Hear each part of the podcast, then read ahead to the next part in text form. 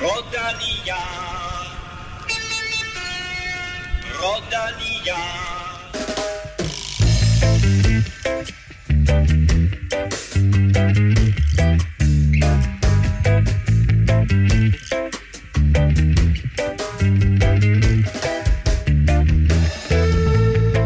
Magnus Kort vandt i Vueltaen, Mads P. vandt i Norge, flere af de danske profiler viser stor form, og VM-holdet skal snart barbæres ned fra 14 til 8 ryttere.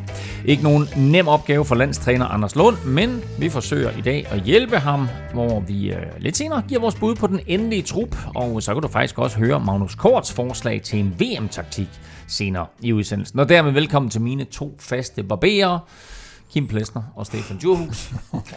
Kim, øh, kort sejr. En kort sejr. Det var en kort sejr, En kort sejr. En kort sejr i Spanien. Han, øh, han kan godt lide Vueltaen. Ja, det må man sige. øh, Og, og, og så, så er han jo altså op på, på fem Grand Tour sejre nu. Øh, En enkelt efter Ørnen. Og der røg, der røg du ud i shitstorm. Der røg du ud i shitstorm på Ja, det Twitter. er rigtigt, fordi jeg, og jeg vil gerne prøve at forklare. Og, og det man forklarer faktisk, hvad man Steffen, ikke skal have- gøre. Skal du have en kaffe? skal have violin, Ja, skal du, skal du have øh, skal have går jeg- violinmelodien jeg, jeg, går på. lige, øh, jeg går lige ud og laver noget kaffe. Skal du have? Ja. Hvad, skal du også have en træstamme? Eller hvad? Skal du have? Jeg laver drømmekage, så. Drømmekage. Ja, han er drømmekage. så Okay, gå bare, gå bare i gang, Kim. Ej, men der sker jo det, at man tænker, gud, han må sgu da være op på alligevel mange øh, øh, Grand Tour etappesejre, hvad, hvad for nogle danskere? Og så går man bare ind og googler det, og så finder jeg en liste Du inde på... simpelthen. Ja, så googlede jeg. Jeg ved godt, ikke må. Så finder jeg en liste på DR, hvor der står sådan for, her for et par år siden, at sådan og sådan og sådan, og så tager jeg jo bare den, og så opgraderer jeg den lige med, med korts resultat her, ikke? Og så har de åbenbart lavet et eller andet med, at de har fået givet, hvad var det?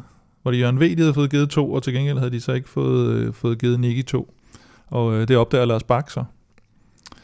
Og det må man bare give ham ret i, at øh, Nicky han havde sgu to, så han er, han er også på listen. Men øh, Og så blev, du også, øh, så blev du også lastet for, at du ikke kan tale dem med, som har vundet en. Og ja, så det havde jeg aldrig gjort, og så var det bare sådan, har ham der ikke også vundet? Øh, jo, men øh, dem med en er ikke med. Du har kun taget fra to op efter. Og så var der jo en helt tredje shitstorm, nemlig at der var nogen, der mente, at der skulle være sådan en lille stjerne ud for dem, som ah, måske havde som vundet havde, på en, øh, øh, hvad skal vi sige, det ja, fordi de ved forkert nemlig, baggrund. Fordi de ved nemlig, at alle de andre ikke har vundet på en forkert baggrund. Så det er jo, det er jo godt, at de ved det, som de eneste i verden. øh, men jeg synes, de skal ringe til Antidoping Danmark, hvis de ligger inde med den viden. Jo. Okay, Hvem der har dopet sig. ikke. sur, vi er lige gået i gang med Nej, men det er jo noget fjol, jo.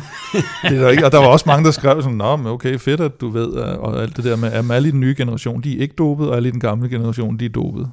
Super, så ved man det. Så skal man bare have skillelinjen hvilket år. Så er der ikke nogen grund til at køre antidoping mere. Uanset hvad, så er kort nu op på fem etappesejre Ja, i Grand Tour sammenhæng. Jeg tror faktisk, at, øh, at han kommer til at nappe rekorden. Rekorden. Rekorden. Uh, der har du, der har du allerede overskriften. Ja. Uh, Stefan? Ja. Også kendt som Barberen fra Amager, eller The Godfather fra Færøerne, eller Whisky-viskeren. har du uh, dine otte mand klar til VM-truppen? Det har jeg. Det er, Det til gengæld det er bare, øh, det er bare drengene ud fra AB-holdet. Øh, Claus Holm og Krølle og Det øh, de andre, de mermaid-drengene der, ja. så, øh, så, det, så er det bare frem i bussen. Nej, men jo, jeg har øh, faktisk. Jeg glæder mig til at høre jeres bud på en, øh, på en VM-trup lidt senere. Vi skal også omkring de seneste transfernyheder, der blandt andet har bragt en dansk OL-guldvinder til Norge. Vi bad jer om nogle stjerner og anmeldelser i sidste uge, og det skal jeg love for, at vi fik. Tak til alle, og uh, keep them coming. Det betyder meget for os at sikre, at vi kommer ud til endnu flere cykelglade danskere. Og jeg vil lige læse en enkelt højt. Mm. Jeg vil sige, der var rigtig, rigtig mange gode, så bliv endelig ved med at give stjerner og anmeldelser i din øh, podcast-app. Men jeg vil lige læse den her højt. Den kommer fra en fyr, der hedder øh, måske Søren Hermansen, i hvert fald S. Hermansen. Overskriften er en fornøjelse, udråbstegn, fem stjerner, og han skriver ganske kort, som altid en fornøjelse at lytte til podcasten, med ham den kendte fra tv, Kim Plesner og Claus Elming. Ah, men der synes jeg også, at Stefan, Okay, der, bør du, okay. altså, der bør du finde på et bedre dæknavn, når du skriver anmeldelser ind. Nå, ja, det er Altså, det- Ja, det er rigtigt. Nå, Stor tak skal der naturligvis lyde til øh, alle, der støtter på tier.dk. Vi trækker lod om en Velropa Cup lidt senere i dag, og så kan vi med sanden løfte sløret for en super lækker og helt vild ekstra Vuelta-præmie. Også tak til alle, der har støttet via shoppen. Den finder du som altid på shopvelropa.dk. Mit navn er Claus Elming. Du lytter til Velropa Podcast, præsenteret i samarbejde med BookBeat og Otte fra Danske Spil. Vel Europa podcast præsenteres i samarbejde med Odset fra Danske Licensspil. Husk, at man skal være minimum 18 år og spille med omtanke. Har du brug for hjælp til spilafhængighed, så kontakt Spillemyndighedens hjælpelinje Stop Spillet eller udluk dig via Rufus. Vi optager denne podcast onsdag og 11. etape af Vuelta a España i fuld gang, så den får du resultatet af lidt senere, men vi kan da lige fortælle som en lille teaser her, at Magnus Kort er i udbrud igen. Først skal vi dog lige et smut til Norge, hvor den tidligere verdensmester Mads Pedersen fik vist, at etappesejren i Danmark rundt ikke var en tilfældighed. Nej, han har virkelig fundet formen, og øh, ja, der er den her hårde etape i, i Tour of Norway, hvor han, han sådan set ligger fra land og, og, og kører solo med, jeg tror det er godt 20 km igen, og, og så bliver han hentet 10 km senere, altså med 10 km til mål, og så har de fleste jo nok dømt ham ude i forhold til, til etappesejren. Men lige da han bliver hentet, så angriber Skelmose faktisk hans holdkammerat på, på Trek, som også øh, lå top 10 samlet der. Og så, så, men så Ghana, Filippo Ghana, som mm. de fleste jo nok kan huske fra, fra OL, om ikke fra andet, han, øh, han har simpelthen besluttet sig for at, at køre alting ind, fordi han har Ethan Hader i, i føretrøjen. Og det opdager Skelmose heldigvis ret tidligt, så han gider ikke at bruge kræfter på det der. Så han lægger sig ned bag Garner i stedet for, og Garner ligger stadigvæk og, og, og lukker alle dem, der prøver at køre på de sidste 10 km. Og så med 500 meter igen, så slår Garner ud, og så overtager Skelmose, og så kører han den hele vejen op til, til stregen for, for Mads Peter, så øh, napper Christoph i spurten. Så det var, det var fandme godt, øh, det var godt klaret sindssygt fedt af Mads P. Altså nu både en, øh, en sejr i, i Danmark rundt der på anden etape, og så altså her i næst sidste etape af, af Tour of Norway. Det minder Stefan lidt om 2018, hvor han også pludselig finder formen kort før VM. Altså, er der en chance for, at han kan stryge til tops øh, til, til VM i Flandern nu her? Øhm, ja, det, øh, det vil jeg sige. Jeg synes, han har... Øh, altså, har ikke haft det, det, det stærkeste forår. Øh, han vandt godt nok øh, kørende øh, tidligt i foråret, men, men efterfølgende øh, har han øh, været, øh, været pladet øh, af lidt forskellige årsager, øh, og har måske ikke sådan helt fundet formen. Vi så ham kæmpe sig igennem øh, et Tour de France øh, lidt skuffende. Øh, altså det, det er i hvert fald også øh, hans eget ord, at, øh, at det har været skuffende. Men han er langsomt begyndt at, at, at finde formen, i, som vi så i Danmark rundt, øh, og nu her i Tour of Norway. Og jeg synes, de takter, han begynder at vise her, det, er, det, det virker til, at han er, han er ved at finde, øh, finde vej tilbage til, øh, til toppen. Og jeg tror også, det har været rigtig gode løb for ham at få, øh, få ind. Altså et, nogle løb, som, hvor, hvor du ikke har de allerstørste stjerner, øh, alle sammen i hvert fald til start. Øh, så, så gode muligheder for, at, for ham for at få nogle succesoplevelser, få nogle finaler i benene, fordi at det der med at få finalerne, kørt finalerne, det er det, det der virkelig øh, der rykker dig til, til næste niveau. Så, så virkelig vigtigt for ham, og, og man kan jo sige, minder måske lidt om, øh, om, om, om øh, de andre år. Jeg kan huske, øh, inden VM, der havde han også haft det her øh, lorteforår, som, øh, som, øh, som de selv kaldte det, og, og havde i virkeligheden måske presset for meget på øh, til tider, hvor at, at, øh, at kroppen ikke ligesom øh, var klar til det, og det er jo nogle gange det, som som mange cykelrytter gør. Jeg, jeg tror specielt sådan nogle typer som, øh, som Mads P., og i virkeligheden mange af de danske ryttere er de der tr- øh, træningsnarkomaner, hvor at når det ikke går godt, og, og når det ikke går efter øh, deres hoved, så, øh, så lægger de bare mere på og lægger mere på. Så det er ikke sådan en rigtig træning, der er et problem, det er mere sådan øh, timingen af det, og, øh, og egentlig er sådan at, at gøre præcis det, som, som kroppen har brug for. Der kan vi danskere øh, ofte være lidt for gode til, at lidt for flittige med træningen, sådan så at at det faktisk går lidt den anden vej. Øh, så, så det der med lige at, at holde sig i ro og, og tage det øh, i, i, i det rette tempo, og så måske lige tage de der løb, der ligger lige under øh, de store. Øh, så, så, så, så på den måde, så synes jeg, at det ser, det ser rigtig fornuftigt ud for, for masser. han har ligesom fundet den der ro, som, som, som, som det har givet ham de sidste par år. Og jeg sagde 2018, du har selvfølgelig fuldstændig ret, Stefan. Det var i 2019, at han, han kørte sig i form kort før VM. Jeg kan huske, at vi i øvrigt sad og lavede vores VM-optakt ind i Rundetårn øh, og bragte Mads P. på banen. Og mm. øh, hvad var det? Var det 3-4 dage senere, der vandt han, øh, der vandt han mm. VM. Så lad os bare håbe, at, at Mads han timer formen igen helt perfekt. Vi skal tale meget mere VM og danskere senere. Men først... Quizze. Og øh, vi har et øh, spørgsmål i dag, som igen igen drejer sig om Vueltaen. Stillingen er 26-23 til Stefan, altså det er en meget imponerende føring her, hvor vi jo har krydset halvvejsmærket, og øh, du har et stykke vej op, Kim, men du får mm. mulighed i dag for at, øh, at reducere. Mm. Du har, øh, du har serveretten, mm. som, øh, som jeg husker det. Og øh, dagens spørgsmål er øh, danske sejre i Vueltaen. Øh, og vi gør det igen med den her med last man standing, sådan så øh, I skyder en, en, en af gangen. Uh, altså bare, bare etappesejre. Etappesejre i Vueltaen, og jeg kan fortælle dig så meget, at der er 12 forskellige danskere, der har vundet en etappesejr i Vueltaen. Mm. Uh, så uh, du bestemmer selvfølgelig senere, Kim, om du vil svare først, eller du lader Stefan svare først, men uh, jeg skal bare bruge de 12 danske vindere af etapper i Vueltaen. Er spørgsmålet forstået? Jeg er ret sikker på, at vi har haft den før, men øh, vi havde den nok sidste år så i Vueltaen. Men, øh, Så burde, så burde I jo kunne den jo. og det, det er jo det, det er jo det pinlige Ja. jo, at nu, nu skal vi sidde og dumme os igen og huske de samme. Jamen, øh, fint. Godt. Og Stefan? Jamen, det er godt. Sådan. Dejligt. Så har jeg kun én ting til jer to, og dig, der sidder og lytter med. Lad nu være med at google. Here goes Magnus Cort, 150 meters to go. Is he going to do it? Roglic is hunting him down. Magnus Cort comes round the corner, sprints for the finish line. He looks around. Magnus Cort wins the stage. What a climb by Magnus Cort! Vi spoler tiden en lille uge tilbage. Vi havde netop fortalt jer lyttere, at torsdagens 6. etape i Vueltaen blev for hårdt for Magnus Kort. Men øh, det ville Bornholmeren ikke have siddende på sig, Stefan. Nej, altså, øh, ah, den gjorde lidt ondt, at, øh, at jeg sagde, at øh, den blev sgu nok for hård. Øh, sådan havde jeg i hvert fald set den, ikke? Og øh, det, det havde Magnus Kort øh, også selv. Øh, jeg så i hvert fald, han havde, han havde selv sagt til, til Brian Holm, at øh, han mente selv, at han mente, den var for hård til ham. Øh, men jeg, jeg synes også lige, at jeg fik lavet den der disclaimer med, at medmindre han, øh, han, han laver et eller andet vanvittigt, øh, som, øh, som han nogle gange gør. Og øh, det gjorde han øh, det her lille udbrud, som han kommer i, og så, øh, så kommer han ned til foden af den der øh, 2-3 km stigning der, øh, og kører jo bare fuldstændig vanvittigt øh, stærkt op ad den der. Og noget af det, som jeg, det slog mig lidt ved, det var, at jeg så øh, Jonathan Waters øh, skrive på Twitter, at Måns Kort på de 5 minutter, det tog mig at køre op, der, øh, der kørte han med 468 watt i snit. Øh, for dem, der ikke ved det, så er det fuldstændig vanvittigt. Men øh, det er kun øh, 3,5 procent øh, mindre end hans øh, personlige øh, rekord, eller i hvert fald Hans det max som output. han max output, som de har i hvert fald øh, på beholdet, som er 485. Så øh, han kører nærmest op til sit bedste på den her stigning, og det siger bare noget om både den form, han er i, men den udholdenhed, han også har. Øh, og noget af det, som jeg synes, der er interessant, det er sådan, at han faktisk også har, har taget lidt mere friskhed med sig ind i det her løb. Øh, så, øh, så altså, det, det var vanvittigt kørt, og det er noget af det, som, øh, som cykelløb kan gøre.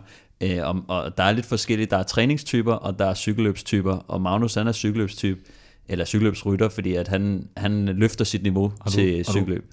Er du cykelrytter, eller er du lyderkarl? Ja. Ej, men jeg, jeg gjorde sgu lidt det samme. Jeg var aldrig så god til at, til at træne, som jeg var til at køre cykelløb. Øh, men der er altså lidt forskellige. Der er nogle af dem, der kan køre rundt og blære sig med sin træningsvat, og så er der nogle af dem, der, der aldrig har de vildeste vat under træning, og så øh, kan de til gengæld lave noget vanvittigt øh, i cykelløbene. Og det var vanvittigt det her, Stefan, fordi det er efter 155 km, han, han leverer noget, der er tæt på max output. Øh, han har siddet i udbrud, en stor gruppe, der kommer afsted, bliver decimeret, bliver decimeret yderligere, og han kommer afsted med en eller to andre. Ender også med at sætte dem, da han ligesom kan mærke, at det her det fører ikke til noget. Og så rammer han den sidste stigning og holder det her jagtende felt bag sig, inklusiv en Roglic, som til sidst giver den fuld gas. Og jeg sad og tænkte lidt, er det her, er det sådan en, en Paris-Nice genometer, hvor Roglic han ikke helt vil give det sidste og så overhale kort på stregen, eller var det her reelt kort, der holdt Roglic bag sig? Ja, jeg tror mere på, at det var øh, kort, der holdt Roglic bag sig, og, og, og som jeg lige sagde, øh, hvor hurtigt øh, Mounts Kort egentlig kører, tror jeg ikke, de havde regnet med. Altså, fordi normalt, når, øh, når sådan et felt, de indhenter den her lille, øh, en, en mindre udbrudsgruppe, øh, så, øh, så, så plejer de ikke at have så meget at skyde med.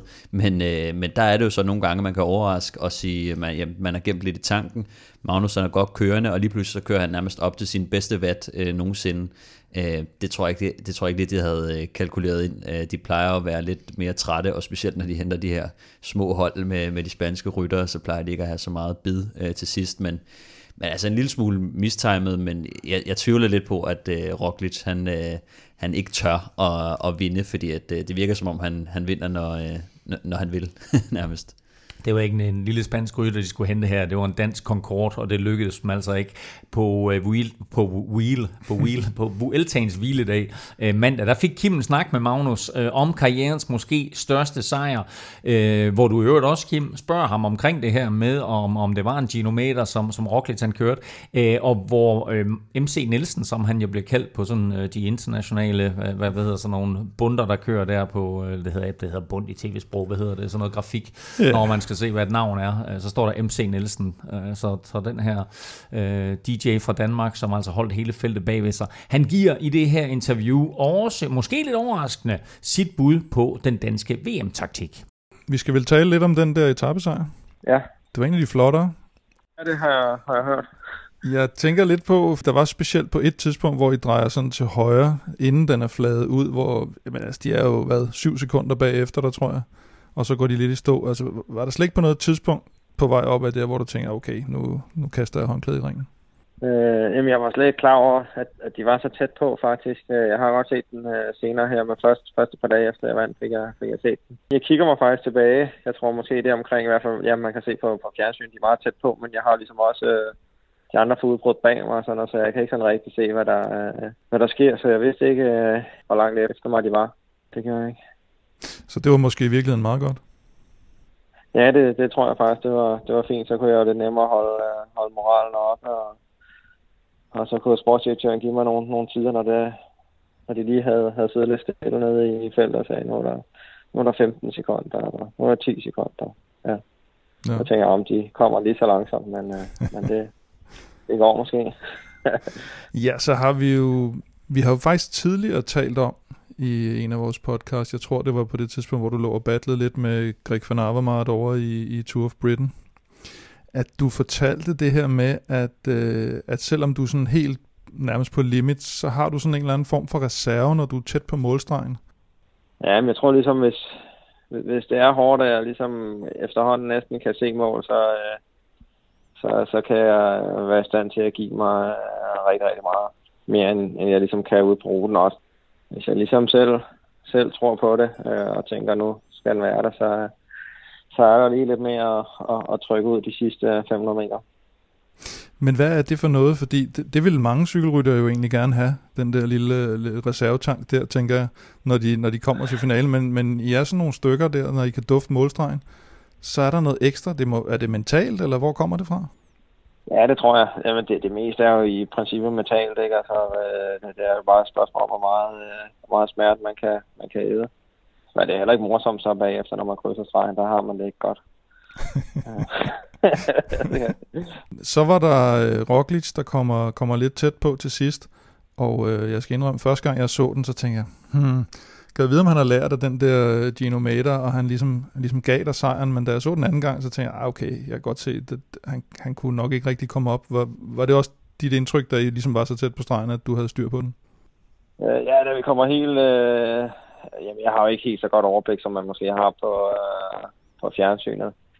Men det er klart, at det, det sidste venstre sving, der er der, der, der er det nærmest umuligt. Og, altså, hvis man skal nå udenom og forbi efter det og sådan noget, så, så der vidste jeg ligesom godt, at, jeg kørte op i det og havde stadig en 10 meter eller et eller andet, og så rundt, og så skulle jeg jo bare accelerere ud, ud af svingen. Så, så ville der ikke være en, en chance for ham for at kunne, kunne køre udenom øh, på, på de sidste. Der var jo ikke ret langt, 30-50 meter fra, fra svinget der. Nej, det ser næsten ud som om, at du er så ivrig for at, at komme hurtigt igennem det sving, at uh, det er lige før, du får givet den sådan lidt ekstra. Ja, jeg var faktisk overrasket over, hvor, hvor skarpt det var. Det forventer man jo ikke sådan lige på, på top af bjerg, eller, eller generelt ikke. Øh, altså, hvis man er under de sidste 100 meter, man lige pludselig skal til at, at frihjule, simpelthen for at, at, at komme ind. Men uh, jamen, det, det gik fint heldigvis. Og så øh, har det jo været sådan lidt en sjov, øh, eller sjov er måske et forkert ord, men det har været sådan lidt alternativ øh, Vuelta for, for, for dit hold, EF Education. Øh, Hugh Carthy, han var ikke der, hvor han skulle være, og det var ligesom, det var jeres klassementshåb jo. Øh, og du sagde inden Vueltaen, at den skulle du bruge til at køre dig i form i. Øhm, og der er sikkert mange, der sidder og tænker, hvis du vinder en etape i den første uge, hvad kommer der så ikke til at ske, når først du får kørt dig i form? Ja, det må jeg sige. Nej, jeg ved, ja, altså, det er ikke første gang, jeg, jeg nok har været, har været godt kørende, inden, øh, inden planen var. Øh, men øh, ej, det tager jeg gerne med.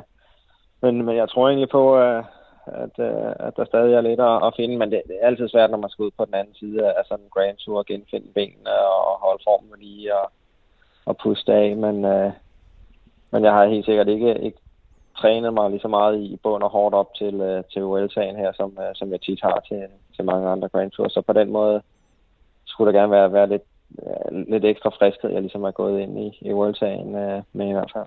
Og øh, så var du selv inde på det her med formen, der skal, der skal holdes lidt efter Vueltaen, så der kommer jo et, øh, et VM i Flandern, som jeg tænker, du også har sat næsen lidt op efter. Ja, lige præcis. Jeg havde gode erfaringer med det, inden øh, vi kørte VM øh, i, i Norge her i, hvornår, det var i 17, tror jeg. Mm. Øh, der var så bare 14 dage, men, men der var jeg i hvert fald øh, godt kørende til, til VM, så, så det er jo lidt af, af den samme opskrift, jeg håber på, jeg kan, kan, kan bruge øh, i år også. Og så skal der bare lige være en, en italiener, der lader være med at køre efter dig, når du har slået hullet til sidst. Det, det er lige præcis det. Der er udtaget en prototrup, og, øh, og den skal så skæres ned til 8, og jeg tænker, at, øh, at i modsætning til OL, så er du nok relativt selvskrevet til, til den her. Har du, har du gjort dig nogle tanker i forhold til, til det her sindssygt stærke hold, altså hvordan, hvordan man får, får blandet de kort på en optimal måde? Nej, jeg, jeg tror bare, at vi skal udtage det, øh, det stærkeste mulige hold egentlig, og ikke, ikke være bange for, at øh, vi har for mange med, der, der selv håber på at, at kunne vinde, og så ud og køre noget, noget aggressivt øh, cykelløb. Det, det tror jeg er den bedste, bedste opskrift, vi har. Vi har det godt sammen, og indtil videre er det ikke sådan, at, at føler, der har været problemer på det danske landshold med at, at køre for hinanden, som man måske kunne frygte øh, med så mange stærke rytter, vi, vi har. Men hvis vi, kan, hvis vi kan komme ud og foregribe begivenhederne lidt, så, så, så længe vi ikke er på, på bagkant, og der er nogen, der skal til at sidde og føre, så, så skulle det nok kunne lade sig gøre at have mange, mange stærke folk med. Så udnyt øh, det stærke overtal, eller det styrkemæssige overtal, og så bare udtage øh, otte kaptajner mere eller mindre? Ja, det, det tror jeg. Det, det burde være planen, hvis jeg var, hvis jeg var landstræner. jeg ved ikke, om der skal en enkelt mand til, om Danmark øh, lige før vi er store nok til, at vi skal til at, at føre i, i starten af, af løbet også. Altså så syv kaptajner i hvert fald. Det lyder fornuftigt. Og øh, Vuelta, VM, er der ellers nogle, øh, hvad skal man sige, milepæle, ting du har mærket op i kalenderen? Ja, så skal jeg ned og vandre op af Kilimanjaro i, i oktober. Det glæder jeg mig meget til. Nej, det er rigtigt. Det var noget med familien, eller hvordan var det? Ja, lige præcis. Det har vi egentlig... Ja, vi har haft planer om det i mange år, så skulle vi have været nede sidste år, og så øh, er det blevet, øh, det blev så udskudt til, til i år her. Så det, det, nu siger man jo, at der ikke er så meget off-season i cykelsporten mere, så det er det, din off-season kommer til at gå med? Ja, det bliver, det bliver ren afslappning. Vi er oppe på over 5.000 meters højde. Dejligt at høre fra Kort, og øh, super interview øh, Kim med, med Kort efter hans øh, altså femte sejr i Vuelta sammenhæng. Ganske enkelt imponerende. Han foreslår her til sidst, uh, at, at Danmark stiller med syv kaptajner og en enkelt hjælperytter til VM. Uh, vi har efterhånden set en hel del hold knække nakken på det der med at køre med, med, med to eller tre kaptajner i, i VM-sammenhæng. Giver det overhovedet mening, det her? Jamen, jeg, jeg synes faktisk, der er noget med, altså når man ser på den her prototrup, og i det hele taget ser på de danske rytter, der er, at, at vi har sådan lidt et øh, overflødighedshorn af, af rytter, der egentlig godt kan køre på, på sådan en rute og i, i det terræn og, og, og mesterskab og så videre. Så, så, så for mig giver det faktisk mening at, at lave lidt overload af i går så en kaptajner, fordi de skal selvfølgelig ikke alle sammen være kaptajner, men, men, men rytter, der enten har frie roller eller kan køre med, og så kører løbet meget forfra. Det, i, i frem, frem på at køre det med mange hjælperytter. Mm, jeg, er, jeg er lidt uenig. Det er fedt. Nok. Men øh, altså, jeg, jeg, tror, jeg tror også på, at de bliver nødt til at tage, fordi at den kvalitet, vi har i truppen, og de ryttertyper, der er, så, så tror jeg, at øh, vi, vi kan godt få gavn af at, at komme med lidt flere kort på hånden. Ikke? Altså en, en øh, tre, måske fire mand, som kan, som kan gå efter noget seriøst. Men, men derefter, så tror, jeg, så tror jeg, man bliver nødt til at kigge på de sidste fem til fire rytter, og sige, hvem er så de bedste hjælperytter her? Altså, mm. øh, der, der tror jeg, man bliver nødt til at se, det kommer ikke til at fungere, hvis vi kører øh, syv kaptajner der, øh, og, og en hjælper, der skal hente vand til dem alle sammen. øh, og så må I bare selv finde ud af det, fordi at det, altså, ikke fordi, at der er ingen af dem, der kan finde ud af at køre sammen, men jeg tror virkelig, man bliver nødt til at, det der med at, at have den der plan i orden, som vi kender fra Quickstep, de er gode til at køre klassikerne, det er fordi, de siger, prøv at høre, øh, vi har de her øh, tre, fire mand, der offrer sig, og så er det resten fire, de, øh, de skal også lave arbejde øh, langt udefra, men det, de, skal, de skal bidrage til festen, og så har vi de her momenter, bum, bum, bum, hvor vi sørger for, at vi sidder i front. Og det plejer at lykkes på den måde. Øhm, jeg tror ikke på, at et VM, at man skal begynde at, at, at plukke offensivt ud øh, langt udefra, men altså sende et eller andet øh, ud i udbrud med 100 km igen, så en ny med 80 igen, fordi at Men inden ja. Vi kommer alt for dybt ind i det der, inden du får lov til at svare, Kim, mm. og så videre, så vil jeg bare sige, at vi kommer faktisk tilbage til det her, også med omkring med, med taktikken til VM, fordi vi skal jo have jeres bud på den danske VM-trup øh, lidt senere i udsendelsen. 14 mand skal skæres ned til 8. I får hver jeres bud på, hvem de 8 det bliver. Det glæder jeg mig rigtig meget til. Det har aldrig været så nemt og billigt at lytte til lydbøger som med BookBeat. Både spændende nyheder og gamle klassikere. Kom i gang med det samme på BookBeat.dk. Som du måske har hørt i de seneste udsendelser, så er BookBeat tilbage som partner på Velropa Podcast, og det er med et fabelagtigt og gratis tilbud til dig. Du har helt, helt sikkert øh, set, eller måske endda øh, hørt øh, om BookBeat på, i deres øh, reklamer på tv, og nu kan du prøve halvanden måned gratis på bookbeat.dk-velropa. BookBeat er den her lydbogsapp, øh, som øh, jo indeholder masser af både danske og udenlandske bøger, som man enten kan læse eller lytte til. Øh, jeg er lige blevet færdig med den her bog, Hærdet. Og jeg kan kun anbefale den til alle. Super fed bog om øh, politimanden René, som øh, ender et sted, hvor han ikke rigtig øh, kan kende forskel på, hvad der er ret og hvad der er forkert. Øh, lille sjov historie. Mm. René er faktisk gift med eller kæreste med en af mine tidligere kolleger i tv-branchen. Mm. Så jeg har mødt René, kæmpe stor Patriots-fan, øh, for dem, der følger med øh, i det NFL. lidt ærgerligt, ja. Øh, og øh, jeg skriver til René, for jeg, jeg kan ikke falde i søvn, så jeg skriver til René forleden aften, hvor det sådan, at han er lige er blevet anholdt af politiets interne øh, justitser. Altså i bogen eller i virkeligheden? Jamen præcis, fordi jeg skriver, René er lige blevet anholdt. Det, det er sket i bogen. Ikke? Jeg skriver, René er lige blevet anholdt. Det er det altså klokken halv to om natten. Han skriver omgående tilbage. Er du blevet anholdt? Så skriver jeg, nej, nej, nej, nej, bare rolig. René, altså Kom dig, er lige blevet anholdt i bogen. Og så skriver han, nå, ha, ha, ha. Og så lå vi at skrive lidt frem og tilbage der, og så lyttede jeg færdig til, til, til, til bogen i aftes. Klart anbefalesværdigt. Hærdet har ingenting med, øh, med, med cykling at gøre, men det er en virkelig, virkelig fed bog, som ligger inde på BookBeat til, øh, til aflytning. Vi har jo selv den her øh, bogliste, som vi har lavet, mm. med masser af cykelbøger, som vi anbefaler, og jeg forventer faktisk, Kim, at der kommer en spritny bog på i den her uge. Jamen det øh, både håber og tror vi der på. Øh, Hvad hedder det? Mathieu Brachel har jo faktisk øh, bogreception i dag. Nærmest Med- as we speak. Ja, det må det næsten være. Og øh, med sin nye bog, øh, Vedeløber, som øh, jeg ved, at Per Bagsager var lidt ærgerlig over, at øh, han kaldte sin bog, fordi det havde han regnet med at skulle kalde øh, sin Mads P-bog. Så nu skal de ud og finde på en ny titel. Men øh, må ikke den kommer på, og må ikke der er nogle, øh, nogle rigtig gode øh, røverhistorier fra, fra Mathis karriere. Den kommer i hvert fald på inden det her tilbud, og det udløber, du får altså som sagt øh, 6 uger på øh, BookBeat med, eller ved at gå ind på bookbeat.dk-europa, dermed så har du altså rig mulighed til enten at læse eller lytte til Mathieu Brachels øh, nye bog. Så gå ind på bookbeat.dk-europa og tjek vores helt egen bogliste ud.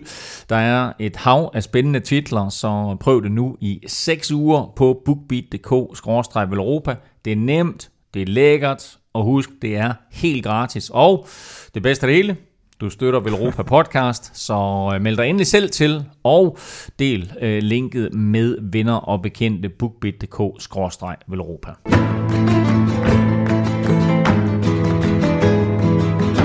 Udover Magnus Korts vidunderlige tabesejr, så har temaet siden vi optog seneste udgave været et markant mandefald i Vuelta a España. I sidste uge, der kunne vi jo fortælle om den danske mester Mads Wirtzes styrt, som øh, næsten tog halvdelen af feltet med ned i asfalten. Det betød faktisk, at Wirtz selv måtte udgå dagen efter, og senere Samme dag, ja, der måtte både Hugh Carthy og Alejandro Valverde udgå. Sidstnævnte, Kim, efter et øh, sådan lidt mærkeligt styrt. Ja, det, man, man kunne se på tv-billederne, at han sådan ligesom ramte, ramte noget på vejen.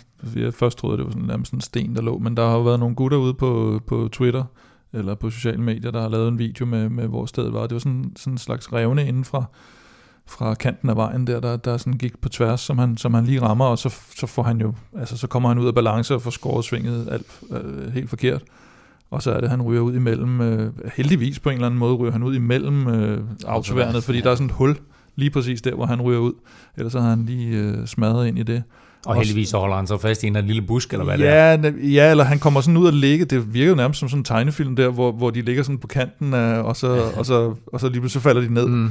når de finder ud af, at de ligger ud over kanten. Men, øh, men han, øh, han, fordi han ligger også, og så tipper han lige ud over, og så tænker man også, gud, kan jeg vide, hvor, lang- hvor langt han falder ned der. Men heldigvis så, så falder han ikke så langt ned, og, og Rojas kommer og, og, og hjælper ham op igen. Så, øh, Hvil- Hvilket er vildt heldigt, fordi der er virkelig, virkelig Ja, langt det ned ser man der. også på den video, der ser man bare, hvis han først var røget ned der med fuld, fuld knald, så er det ikke sikkert, at han var kommet op igen. Han øh, er tydeligt øh, groggy og forslået, øh, kommer alligevel på cyklen, øh, men må så opgive kort efter Stefan. Øh, han bryder grædende sammen og udgår, at det der måske er hans sidste Vuelta a España.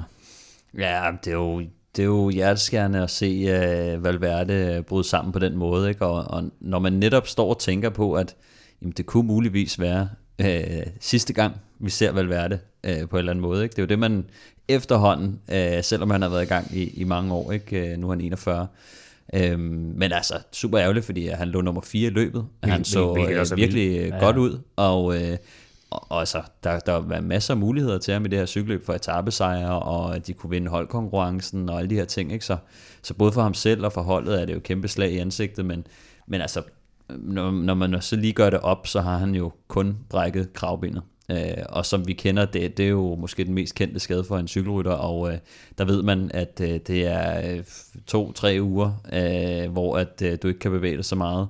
Men øh, langt de fleste faktisk, de kommer jo på home traineren allerede efter 4-5 dage eller sådan noget. Mm. Øh, så kan man begynde stille og roligt og træde lidt i pedalerne, og så, øh, og så skal man bare sidde øh, oprejst på home traineren og træne lidt. Det er jo selvfølgelig ikke øh, det mest motiverende, men jeg tror på, at han kommer tilbage. Altså øh, også i år øh, tror jeg, at øh, sidst på sæsonen øh, kommer der nogle sjove løb stadig. Ikke? Øh, Det nok, bliver nok ikke lige øh, Paris-Roubaix, men... Øh, men altså, øh, altså der, der er andre løb, ikke? De italienske, Øh, italienske scene, sceneklassikere der. Præcis, der, er- der kunne jeg godt se, at han kom tilbage.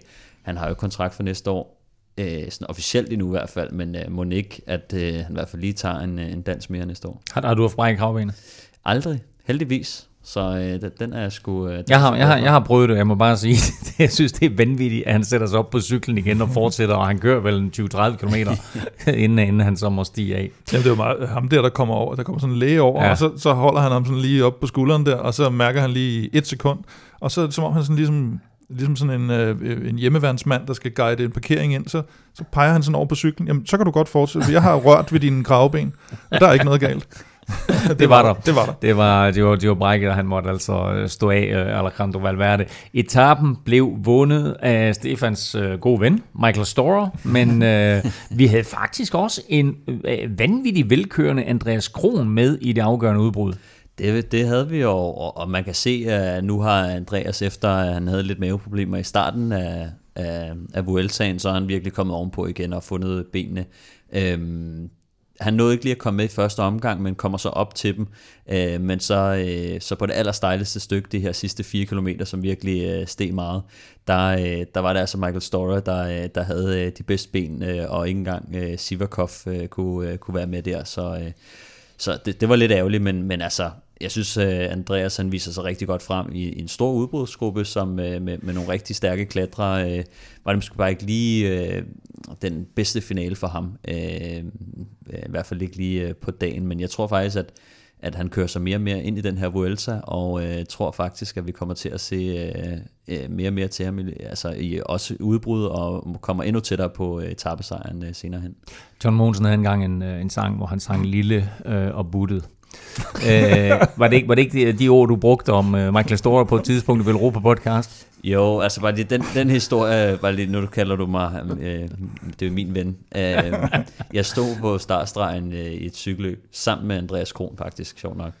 Øh, og så står jeg og snakker om ham her, rytteren, som jeg synes øh, ser fuldstændig forfærdelig ud. Altså nemlig lille og buttet og meget useriøs. Og Mørkt der var ikke, hår. og jeg kunne stå og more os lidt over. Vi følte os lidt som øh, konger i det cykelløb der. Mm. Og øh, kommer vi ud på, øh, på lige den dag, der var det en, øh, en, en rigtig kuperet etape, hvor der kom sådan rigtig ejner. Altså ikke så lang, men øh, den stod virkelig lige op i, i skyen, sådan nærmest øh, kidesvejagtigt, ikke? Øh, på den der stigning der, der smutter ham der Michael Storer bare afsted. Øh, og øh, vi kommer hen over stigningen, og det bølger lidt rundt og sådan noget. Kommer vi ud i et lidt mere åbent landskab, og han er bare ingen, han er ingen vejen. Uh, han er bare over stok og sten, ham der, uh, og ender med at komme hjem. Jeg, jeg kom så ind lidt senere, men uh, han uh, forreste gruppe efter ham, det var sådan noget et minut, uh, lidt over et minut, som han uh, holdt... Uh, så han holdt sig... Uh, Kan vi, kan, vi, kan vi kalde ham den tykke Remco? Ja, det kan man godt kalde ham. Uh, han har altså et punch, og, uh, og selvom han ikke så ud til det på det tidspunkt, så, uh, så kunne han skulle klatre. Nu er han måske en lille smule mere trimmet, men jeg uh, synes stadig ikke, han ser...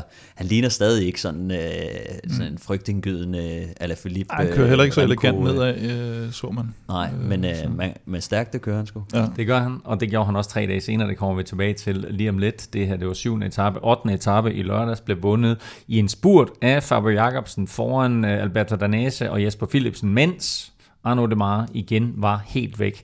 Uh, og så søndag, Kim, der var der igen bjerge på menuen. 9. etape, sidste mm. etape inden uh, vilddagen.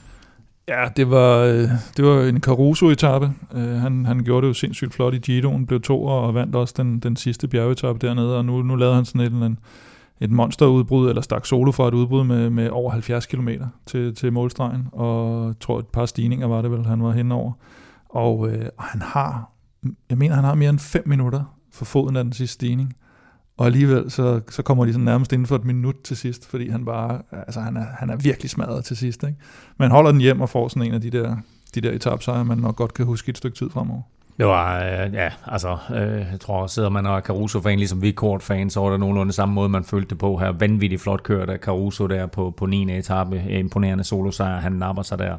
Øh, flot og vigtig sejr, og endnu en til øh, Bahrain Victorious, som øh, ellers måtte se deres kaptajn Mikkel Landa øh, gå helt ned. Øh, og til gengæld så kører den anden spanier, øh, Kim, når vi taler om Michael Store, mm. der, der er Stefans ven, øh, vi kan godt tillade os at, at kalde øh, Henrik Mars for din ven. Du har i hvert fald talt ham meget op igennem de sidste mange år. Og det er aldrig rigtig blevet til noget. Indtil, indtil. Ej, det er også blevet til noget. Nej, det er ikke blevet til noget. Slap af. nu er det blevet til, skal vi kalde det en mas. ah, okay. Ja, ja, men han er også der, hvor han den eneste, der sådan kunne sidde med, med Roglic, synes jeg, og, og også der er det, er det Ineos, der går frem og siger, nu... Altså, vi, nu vi snakker om Henrik Mars her, bare ja, og, og Ineos er det der, men nu, nu kommer Banal snart, eller nu kommer Yates snart, nu sætter vi angreb ind, eller nu prøver vi at ryste nogen og sådan noget, og så laver de noget forarbejde, og så, så plaffer de sådan lidt sammen, ikke? Så... Øh, så, så, så det, de, de forsøger lidt med både Carapaz og Yates og, og Banal, og, og, og det, han ligner ikke rigtig den Banal for Giroen, men jeg er også begyndt at tænke mere over det der med, om, altså, hvor, hårdt, hvor, hvor hård var modstanden i virkeligheden i Giroen. For vi havde alle de her rytter, der udgik, Lander, Haig, øh, og jeg kunne blive ved. og, øh, og, og Caruso bliver toer, ikke? Øh, og, og Caruso er god, men, men øh, Remco udgår og alt det der. Så øh, det er sgu spørgsmålet om, øh, hvor er hvor er Bernals niveau i forhold til sådan nogen som Roglic og Pogacar, og der jeg godt lidt frygte, set Minios øjne, at det ikke rigtig er i nærheden af det. Jeg tror, Ineos havde udtalt, at øh, Bernal bare skulle holde sig til i første uge, og så han så slå til i anden og tredje mm. uge. Nu er vi altså midt i anden uge, og det er, det er ikke det, rigtig sket Det går ikke så godt med at holde sig til heller. Nej, nej, og det var, jeg kan huske, det var altid den samme øh, Svada fra fra Bjarne Ries omkring Contador, jamen han er god i uge 3, og, og så blev det sgu aldrig til noget, men, men det, det lader til, det er lidt den, den samme taktik. Ja, hård mod Spanierne i dag, vil jeg sige. Ja, ja, men sådan Mars har ikke lavet noget, Contador har ikke lavet noget. Jo, jo, han har lavet en masse, okay. det er slet ikke det. Du ved, altså, de, der, de der gange, hvor det sådan, at han måske var, var lidt i problemer mod Froome, så er det altid, at han bare venter til tredje ja, han, han, er, han er bedst i tredje Han er bedst i alberne. Præcis. Men uh, uh, Bernal og Ciccone, uh, de tabte et minut til uh, Roglic og, og Mars på den der Alto de Villefik, mens uh, Vlasov, eller Vlasov, som du ynder at kalde ham, Stefan, tabte næsten tre minutter, og Landa smed fire minutter til, til uh, sine klassementsrivaler. På, så var der hviledag, så kommer vi til tirsdag, 10. etape, og der havde vi jo håbet... Hvad siger du? Det var i går. Det var i går, korrekt. Øh, der havde vi jo håbet lidt på en, øh, en endnu en Magnus Kort øh, sejr. Der var i hvert fald en god øh, chance for ham, og øh, han rammer igen øh, det store udbrud. Øh, men alligevel, Stefan, og han sidder der sammen med, med Michael Store, ikke? Og, så, og, så, og, så, og, prøv at høre, og så for anden gang på, på fire dage, der vinder Michael Store en etape, så han napper sin anden etape i årets Vuelta. Ja, men altså, det er helt vildt. Og det, det er jo der, altså, man kan sige, en etappesejr er, er stort, men når man tager to øh, på den måde, et stort udbrud, 31 mand, virkelig mange gode navne med, ikke? og så, øh, så er han den stærkeste, når de rammer den der sidste stigning på små 5 km, der stiger med næsten 9% også, ikke? Øh, ret vildt, at han kan vinde den, og, og, og jeg havde egentlig, jeg synes fra, fra den gang, at, øh, at, at jeg så ham øh, stikke afsted og, og køre stærkt, det var helt tilbage i 2017, Øh, og jeg har sådan lidt efterlyst det der, hvor jeg tænkte sådan, ham der, øh, dengang så kørte han for Mitchelton Scotts øh, Conti-hold, øh, og fik så kontrakt med, med Sunweb, og, og siden der har jeg tænkt sådan, hvorfor fanden er han henne? Altså han var sgu da god øh, en gang, og øh, har været brugt som, som hjælperytter, måske ikke lige øh, fået de der chancer, og nogle gange så synes jeg, at, det, at, øh, at det er noget, sådan noget, der beviser for mig, når, hvor god en rytter faktisk kan være, men kan blive brugt til noget andet.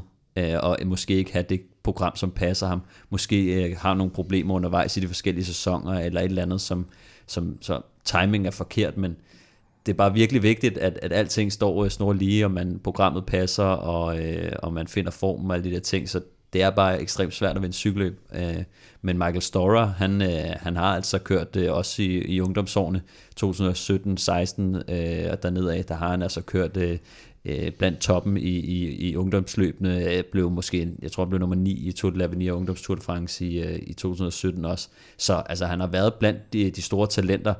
Han har bare ikke fået det vist siden da.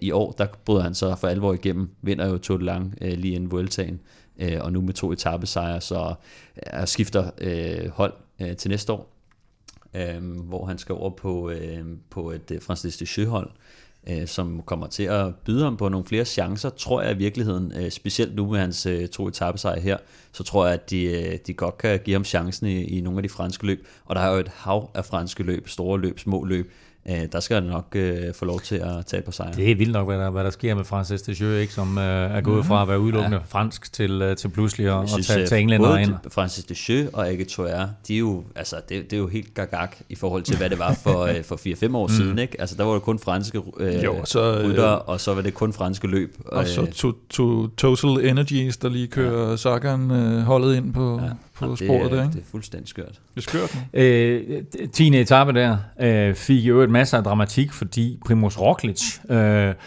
lige gik, kørte, cyklede lige ned, tjekkede lige med vognen, siger, siger til sin sportsdirektør, der, hey, jeg har sgu egentlig meget gode ben i dag. Og så blæste han ellers til angreb, fuld smadret opad, ingen kunne følge ham. Han var alene nedad, Kim, lige ind til, bum, Crash. Ja, lige indtil han ikke var alene mere. Øh, ja, fordi så, så får han også, han får lige oversat sig lidt på nedkørselen og, øh, og bliver hentet af, af dem, der kører bagved det. Ej, fortæl, altså, hentet, altså han styrter jo. Ja, ja, øh, oversat sig i tving, og, øh, og hvad hedder det, og det er de her øh, Marcelo Lopez fra Movistar og Jack Hague, der kommer op, og det er også dem, der, der, der ser ud som om, at det, det er dem, der skal kæmpe om, om de sekundære placeringer i løbet, hvis vi stadigvæk tror, at Roglic er så suveræn, som han er. Øh, og, og, men igen, det angreb, han sætter ind, var måske også lidt overraskende, fordi igen troede man måske, det var Movistar, det var Ineos, der lige skulle prøve at, at, at, at se, om de kunne, de kunne slå lidt revner i, i panseret på ham der, men øh, i stedet for, så sætter han altså sine folk frem til sidst, og efter de andre har kørt så lidt trætte nærmest, så smider han lige et par hjælperytter op, og så er det ellers bare afsted, og der er ikke nogen, der kan følge ham. Vi var lige omkring uh, Banals udfordringer lige før, men uh, inden jeg ser på en eller anden måde bare helt væk, og, uh, og, og i stedet for at blæse til angreb eller noget, så måtte de jo nærmest prøve at forsøge at begrænse tidstabet til Yates uh, og Banal. Til gengæld, så fører Ineos rent faktisk holdkonkurrencen nu, fordi både Van Barle og Navarez uh, fik uh, sådan sekundære placeringer i et udbrud, som kom ind før favoritgruppen uh, med et ret stort forspring. Stefan, kunne du se Ineos pludselig satse på noget, der tidligere har været så sekundært for dem som en holdkonkurrence? Ej, jeg er svært ved at forestille mig, at, øh, at de kommer til at fokusere på det i hvert fald. Øh, men altså, kunne det blive en, øh, en, en tredje prioritet et eller andet sted? Øh, en trøstepræmie, så, øh, så ja, ja, sure, men, men det var ikke det, som, som da de udtog holdet. Øh, Egan Bernal, Carapaz, øh, Adam Yates, øh, Sivakov, måske lige Pitcock kunne man smide ind. De har nok ikke regnet med, at Apropos de skulle sidde... rytter, som vi slet ikke har, har hørt ja, om. vi har slet altså, ikke set dem. Helt væk Pitcock. Øhm, men altså, det var nok ikke det, de havde øh, tænkt på, at sige, de, de skulle sidde med en, øh, med en føring i holdkonkurrencen lige nu. Hvis Bernal tager ungdomstrøjen, så kan det jo være, at de begynder at kigge efter altså, den. ungdomstrøje og holdkonkurrence, ikke? For, for det, det, det, der hold, der med, på, da vi kiggede på, øh, på, øh, på startlisten, så tænkte ja. vi, det er dem her, der kommer til at styre det, det er dem, der kommer til at vinde. De har måske to mand på podiet, mm. øh, olympisk mester, øh, Giro-vinder, øh, plus Adam Yates, der jo kommer tilbage som det store britiske håb på holdet. Mm. Ikke? Det, det er en kæmpe skuffelse, så jeg kan slet ikke jeg kan slet ikke tro, at de, selv, at de har den der ære i holdkonkurrencen. Det ville i hvert fald være komisk for mig, hvis de begyndte at blære sig med, uh, der er holdkonkurrenceføring Det er det her. bedste hold. Men øh, altså, kan jeg jo sige, hellere det end ingenting. Så, Ja, ja. ja. Øh, og Kim, her, du lige få det her. Så. Det er en glorie. Så kan du bare gå i gang med at puste den. Nå, Fordi uh, vi fik med sanden, vi fik med sanden en ny mand i førertrøjen. Ja. Norske Odd Christian Eiking fra det her lille Vantigobert-mandskab. Uh, og Kim, Ros uh, fortjener du, fordi du Ja. nævnte ham i vores optag til Vueltaen, at man lige skulle holde øje med ham. Nu er han gået hjælp med i den røde førertrøje. Jeg, jeg havde nævnt tre ryttere, der, der skulle holdes øje med, og der var ingen af dem, der havde vist noget som helst indtil, indtil i går. så jeg sad og tænkte, åh gud. Men øh, faktisk, øh, øh, øh Odd Christian Eiking her, var, var fordi han netop havde kørt godt øh, inden Vueltaen, anden plads i, øh, i Arctic øh, Race of Norway, og kører syver i øh, San Sebastian. Og, øh, og, og har før vist rigtig gode takter. Han kørte for Frances Descheux, så faldt han lidt ned, kom ned på det her Warren Gobert, og, og de her gode resultater, han havde for nogle år siden, kunne ikke rigtig, øh, kunne ikke rigtig holdes på, på niveau. Men, øh, men så var der lige tegn her, og så tænkte jeg, nå, det kan da godt være, at han lige, han lige viser et eller andet. Man kan så sige, det han gør her, det er jo, at han kommer med et udbud, der får et enormt stort forspring, og Guillaume Martin er også med, ligesom han var i turen flere gange jo, hvor han er og snuse til, til føretrøjen, fordi han, han får lov at køre med i de her ting, så, så det er jo ikke fordi, jeg tror, han vinder. Han vinder Vueltaen, men, øh, men 26 år gammel, og øh, holdt sig i top 20 inden den der etape i går, så, så godt kørende. Øh, og øh, tænker, en top 10 placering, tror jeg måske er inden for rækkevidde, hvis han, hvis han sådan formår at, at holde hovedet koldt og disponere det lidt, og ikke lade sig rive alt for meget med af alle de her ting og pligter, der kommer i forbindelse med Jeg er, ikke, trøjen. jeg er ikke sikker på, at han lader sig rive med, men jeg er ret sikker på, at de norske kommentatorer, Det tror du de lader sig rive med. Jeg har ikke hørt den kommentere på norsk endnu, men må ikke de regner med, at Odd Christian Viking eller Viking her, han skal, Viking the Viking, at han, han skal vinde uh, Vueltaen uh, i år. Uh, og som du lige siger, Chilon Martin, der var også med i udbruddet, så de to ligger faktisk uh, Altså, et, et og to. så øh, hvis de stopper i morgen, så... Så ja, så... Der er jordskred i morgen. Så. Ja, præcis. Vueltaens røde førertrøje, den er sådan gået lidt på omgang i den her, øh, ja, i den her øh, udgave af Vueltaen. Øh, på de første 10 etaper, der havde Primoz Roglic den først, så var det Rein med, der overtog, så Kenny Alessandro, så Roglic igen, og nu altså norske Odd Christian Eiking. Så er det igen blevet tid til at uddele en af vores populære Velropa-kopper blandt vores støtter på tier.dk. Vi har budt velkommen til fem nye siden sidst. Fedt, at I styrter. styrter. Og øh, velkommen, styrter. vel, velkommen til... Ja, fedt, at I styrter. Øh, fedt, at I støtter. Og naturligvis tak til jer alle, der, øh, der fortsat bakker op om, øh, om podcasten. Vi nærmer os igen de her øh, 800 faste støtter. Og jeg kan godt love, at vi har en vild præmie til jer lige om lidt. Husk, at beløbet er valgfrit, og du donerer først, når vi udgiver en ny podcast, og når du så donerer, så deltager du automatisk i lodtrækningen om en Villeuropa Cup og andre fede præmier. Og apropos andre fede præmier, Kim, mm. så tænker jeg, at det er tid til, at vi løfter sløret for den her Ja, den Vuelta-præmie. var god. Den var god. Der er du hurtig. Ja, altså som nogen måske har opdaget, så øh, er urfirmaet Tissot, de er gået hen og blevet øh, sponsor for øh, Giro, Tour og Vuelta, altså alle de tre Grand Tours. Og øh, de har så øh, været så venlige at donere øh, faktisk et par uger. Det ene, det bruger vi her i øh, tier-segmentet, øh, så dem, der støtter på tier.dk, de har øh, mere end dobbelt chance, kan man sige. Øh, og der udløjer vi så sådan et ur, der har en øh, værdi af mere end 3.000 kroner på den sidste Vuelta podcast. Så man kan nå at være med endnu. Hvis man når at melde sig til, inden Vueltaen slutter, så er man med i den lodtrækning. Så laver vi faktisk også en på Facebook, tror jeg det bliver, hvor dem for tier også kan være med, men hvor pøblen også kan være med, altså dem, der ikke har fået Sådan. nosset sig sammen til. Og der kan du høre, øh, hvilket segment du tilhører. Hvis du ikke støtter Så er du pøblen. via tier.dk, så er du pøblen. Æh, øh, men hey, super fedt med et uh, Tissot Vuelta-ur til en værdi af mere end 3.000 kroner. Vi trækker altså lod blandt alle 10 støtter søndag den 5. september, så øh, hop endelig med på uh, tiervognen. Du finder link både på velropa.dk og på tier.dk. Stefan, vi skal selvfølgelig også have fundet en vinder af en Velropa Cup. Yep, og øh, dagens vinder øh, donerer 10'er, og har gjort det i lidt over et år. Nej, lidt under et år. Øh, september i sidste år. Og øh, som øh, de siger på Brøndby Stadion. Ja. Kender du Arne? øh, det er, øh, hvad hedder han, han hedder? Arne, Arne BH. Arne BH. Arne BH. Arne BH, det kunne man få en masse ud af. Hvad hedder det? Øh, jeg gik i folkeskole med en fyr, der hedder Arne. Nå. Som øh, efter en gymnastiktime kom til at lyne sine bukser op i tidsmanden. Åh oh, nej. og det sat fast, og de kunne ikke få det der lyn. Ligesom i den film der med, hvad hedder han? Ja, Øh, ja, nå Stiller? ja, det er rigtigt, ja. Men her, han hed aldrig andet end Arne Lynlås. Resten. Så her der har vi altså Arne BH. Jeg vil slet ikke komme ind på, hvordan han har fået det navn. Men hey, Arne BH. Arne BH, du er vinder for helvede. Tillykke med, med koppen. Vi glæder os til at se den og dig på de sociale medier, når du sidder og nyder et uh, cykelløb med din nye Velropa Cup. Husk, at vi for alle vores lodtrækninger gør det på den måde, at for hver femmer du donerer, der får du et lod i puljen, så jo større beløb, jo flere lodder, og dermed altså større chance for at vinde. Mange tak for støtten til jer alle, og tillykke til Arne BH. Nu skal vi så til noget, som jeg har glædet mig oh, rigtig meget til. Hvad siger du? Åh oh, gud, tænker Ja, jeg. ja, nu bliver jeg helt præcis. nervøs. Øh, vi skal nemlig have sat navne Ja. på de otte ryttere, som Godfather Stefan og bjergkongen Kim mener skal repræ- repræsentere Danmark ved VM. Nu vil jeg først og fremmest lige høre jer, øh, er det her jeres bud på, hvad I vil gøre, eller er det jeres bud på, hvad I tror, landstræner Anders Lund gør? Altså, for mig er helt, jeg vil helt klart være landstræner. Du er landstræner. Jeg vil være landstræner. Stefan?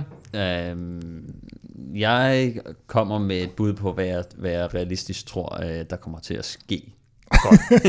Så, så vi får sådan Kims udvalgte, og så får vi uh, Stefans bud på, hvad uh, Anders Lund eventuelt... Mm. Uh, Men det er jo totalt farvet alligevel også fra min syn. Ja, ja, det er Så, klart. Nu må vi Nå. se. Kim, der har udtaget en brutotrup på 14 mand. Hvem indgår der? Yep. Det gør Kron, Kasper P., Chris Juhl, Fuglsang, Vingegaard, Askren, Mads P., Mads Wirtz, Kort, Mørkøv, Valgren, Mikkel Bjerg, Mikkel Honoré og Søren Krav. Det er mange gode rytter. Det Prøv at- er med mange gode rytter. det, er, det er vildt mange Det er gode rytter, og det er jo bare, når, når, når du ramser dem op på den måde der, ikke? Altså, så, øh, så, altså, øh, så, så er Skelmos ikke engang med. Øh, der er Nej, det er vel nok den, som i hvert fald jeg, hvis jeg skulle sådan nævne en, der, der måske godt kunne have fået en plads, øh, nu er det svært at sige på bekostning af hvem, men i hvert fald, øh, så har Skelmose gjort det rigtig, rigtig godt. Han mangler måske lidt øh, mesterskabserfaring og lidt, øh, hvad skal man sige, at køre med, med, med de her rytter, der er med og sådan noget, men øh, det, det, der er jo nok en grund. Men, men han, hvis du ser på verdensranglisteplacering i hvert fald, så, så er han nok den, der sådan i gåsøjne er blevet forbigået. Men er helt vildt bare at remse en stribe Ja, navn op jo- på den måde, der ikke altså siger jo alt om, om det niveau, dansk cykling befinder sig på. Lidt ligesom til OL, så udtager Anders Lund truppen i to etaper. Første udtagelse bliver sådan på en 4-5 rytter, det er på tirsdag den 31. august, og så anden udtagelse, som så er de resterende 3-4 rytter, det bliver så mandag den 13. september, så der kender vi altså den endelige 8-mandstrup. Men allerede i dag, der vil vi hjælpe Anders lidt, fordi vi skal have sat navn på jeres otte udvalgte. Øh, Og øh, Stefan, du får lov til at komme med dit bud på, som du selv sagde lige før, mm. hvem du tror, Anders Lund tager med til VM. Jamen, jeg tror, at det er, det, det er vigtigt at starte ud med at sige, at øh, det kommer meget an på, hvordan han har, han har lyst til at køre cykelløb. Øhm, Jeg hører en disclaimer allerede her. Ja, det gør jeg Ikke, også. Altså. Vinder Magnus Kort? Nej, ikke før næste uge. Ej, jeg, jeg tænker, at øh, hvis, hvis det var mig, og øh, hvis jeg var Anders Lund, øh, den måde, som jeg synes, han skal gøre det på, øh, så, øh, så vil jeg tage... Øh, Nu skifter du om, jo. ja, det var, Du det skifter var begge hest. dele, kunne du høre det? Øh, mand. så nu er du landstræner. Nej, det er det ikke. Nej. Det her, det, det, her, det er, hvad Anders Lund gør. Hvad tror du, Anders Lund gør? Jeg tror, Anders Lund han tager øh, udgangspunkt i øh, tre kaptajner, som mm. øh, det skal være folk, som øh, har erfaring med øh, Flandern rundt, fordi at det er et godt sted at starte, hvis man skal køre VM i Flandern. Godt nok er det ikke helt den samme rute, men øh, det er noget, der minder lidt om det. Um, så jeg vil tage tre kaptajner. Kasper Askren, Mads Petersen og Søren Krav.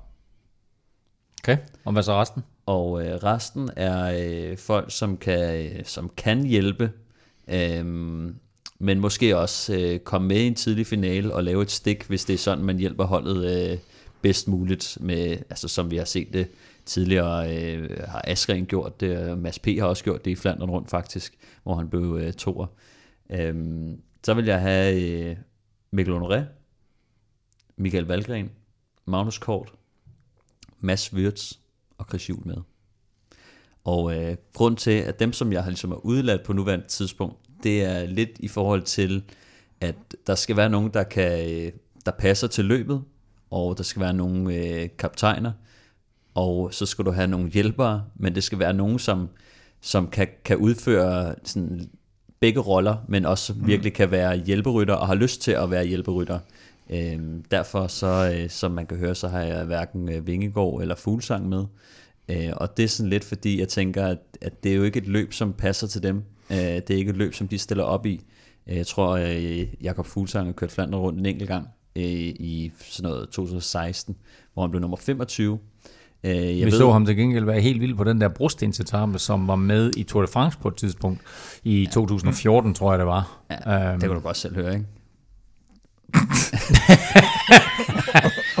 Men det er syv år siden.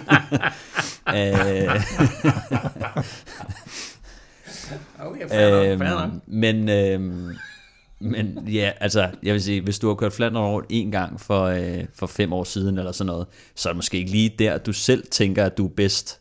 Øh, og vi ved, at Fuglsang har jo været øh, kaptajn på, på, på, på det danske hold i, i mange år, øh, både OL og VM, øh, når ruten passer.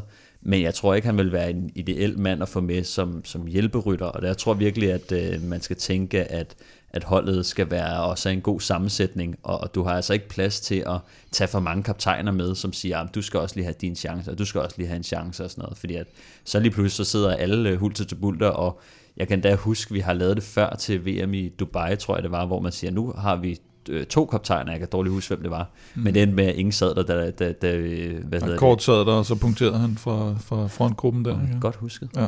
Øhm, Cavendish. Ja, men øh, no, anyways, jeg tror bare sådan, at øh, man, skal, man skal have nogen, der virkelig kan finde ud af Flandern rundt, øh, gerne med, med erfaring fra, fra Flandern rundt, og, og, og også nogen, der kan, der kan være gode hjælperytter. Fordi det er ikke det samme, det er ikke det samme at, at køre, øh, hvad hedder det, nummer to i Tour de France, og så være en, en dygtig hjælperytter i Flandern, fordi det handler om positionskamp, øh, og det handler om øh, styrke på en anden måde. Øh, Nu skal, vi lige, nu skal vi lige huske at sige, at når vi siger Flandern, når vi siger VM mm. i Flandern, så er det ikke et Flandern rundt. Det er en, øh, en rute, som er mindre hård end den normale Flandern rundt, og det kan betyde, at der er andre typer ryttere, end dem man normalt vil betragte som favoritter til en Flandern rundt, som kan få en rolle mm. i det VM her. men det er, stadig, det er stadig 2500 højdemeter.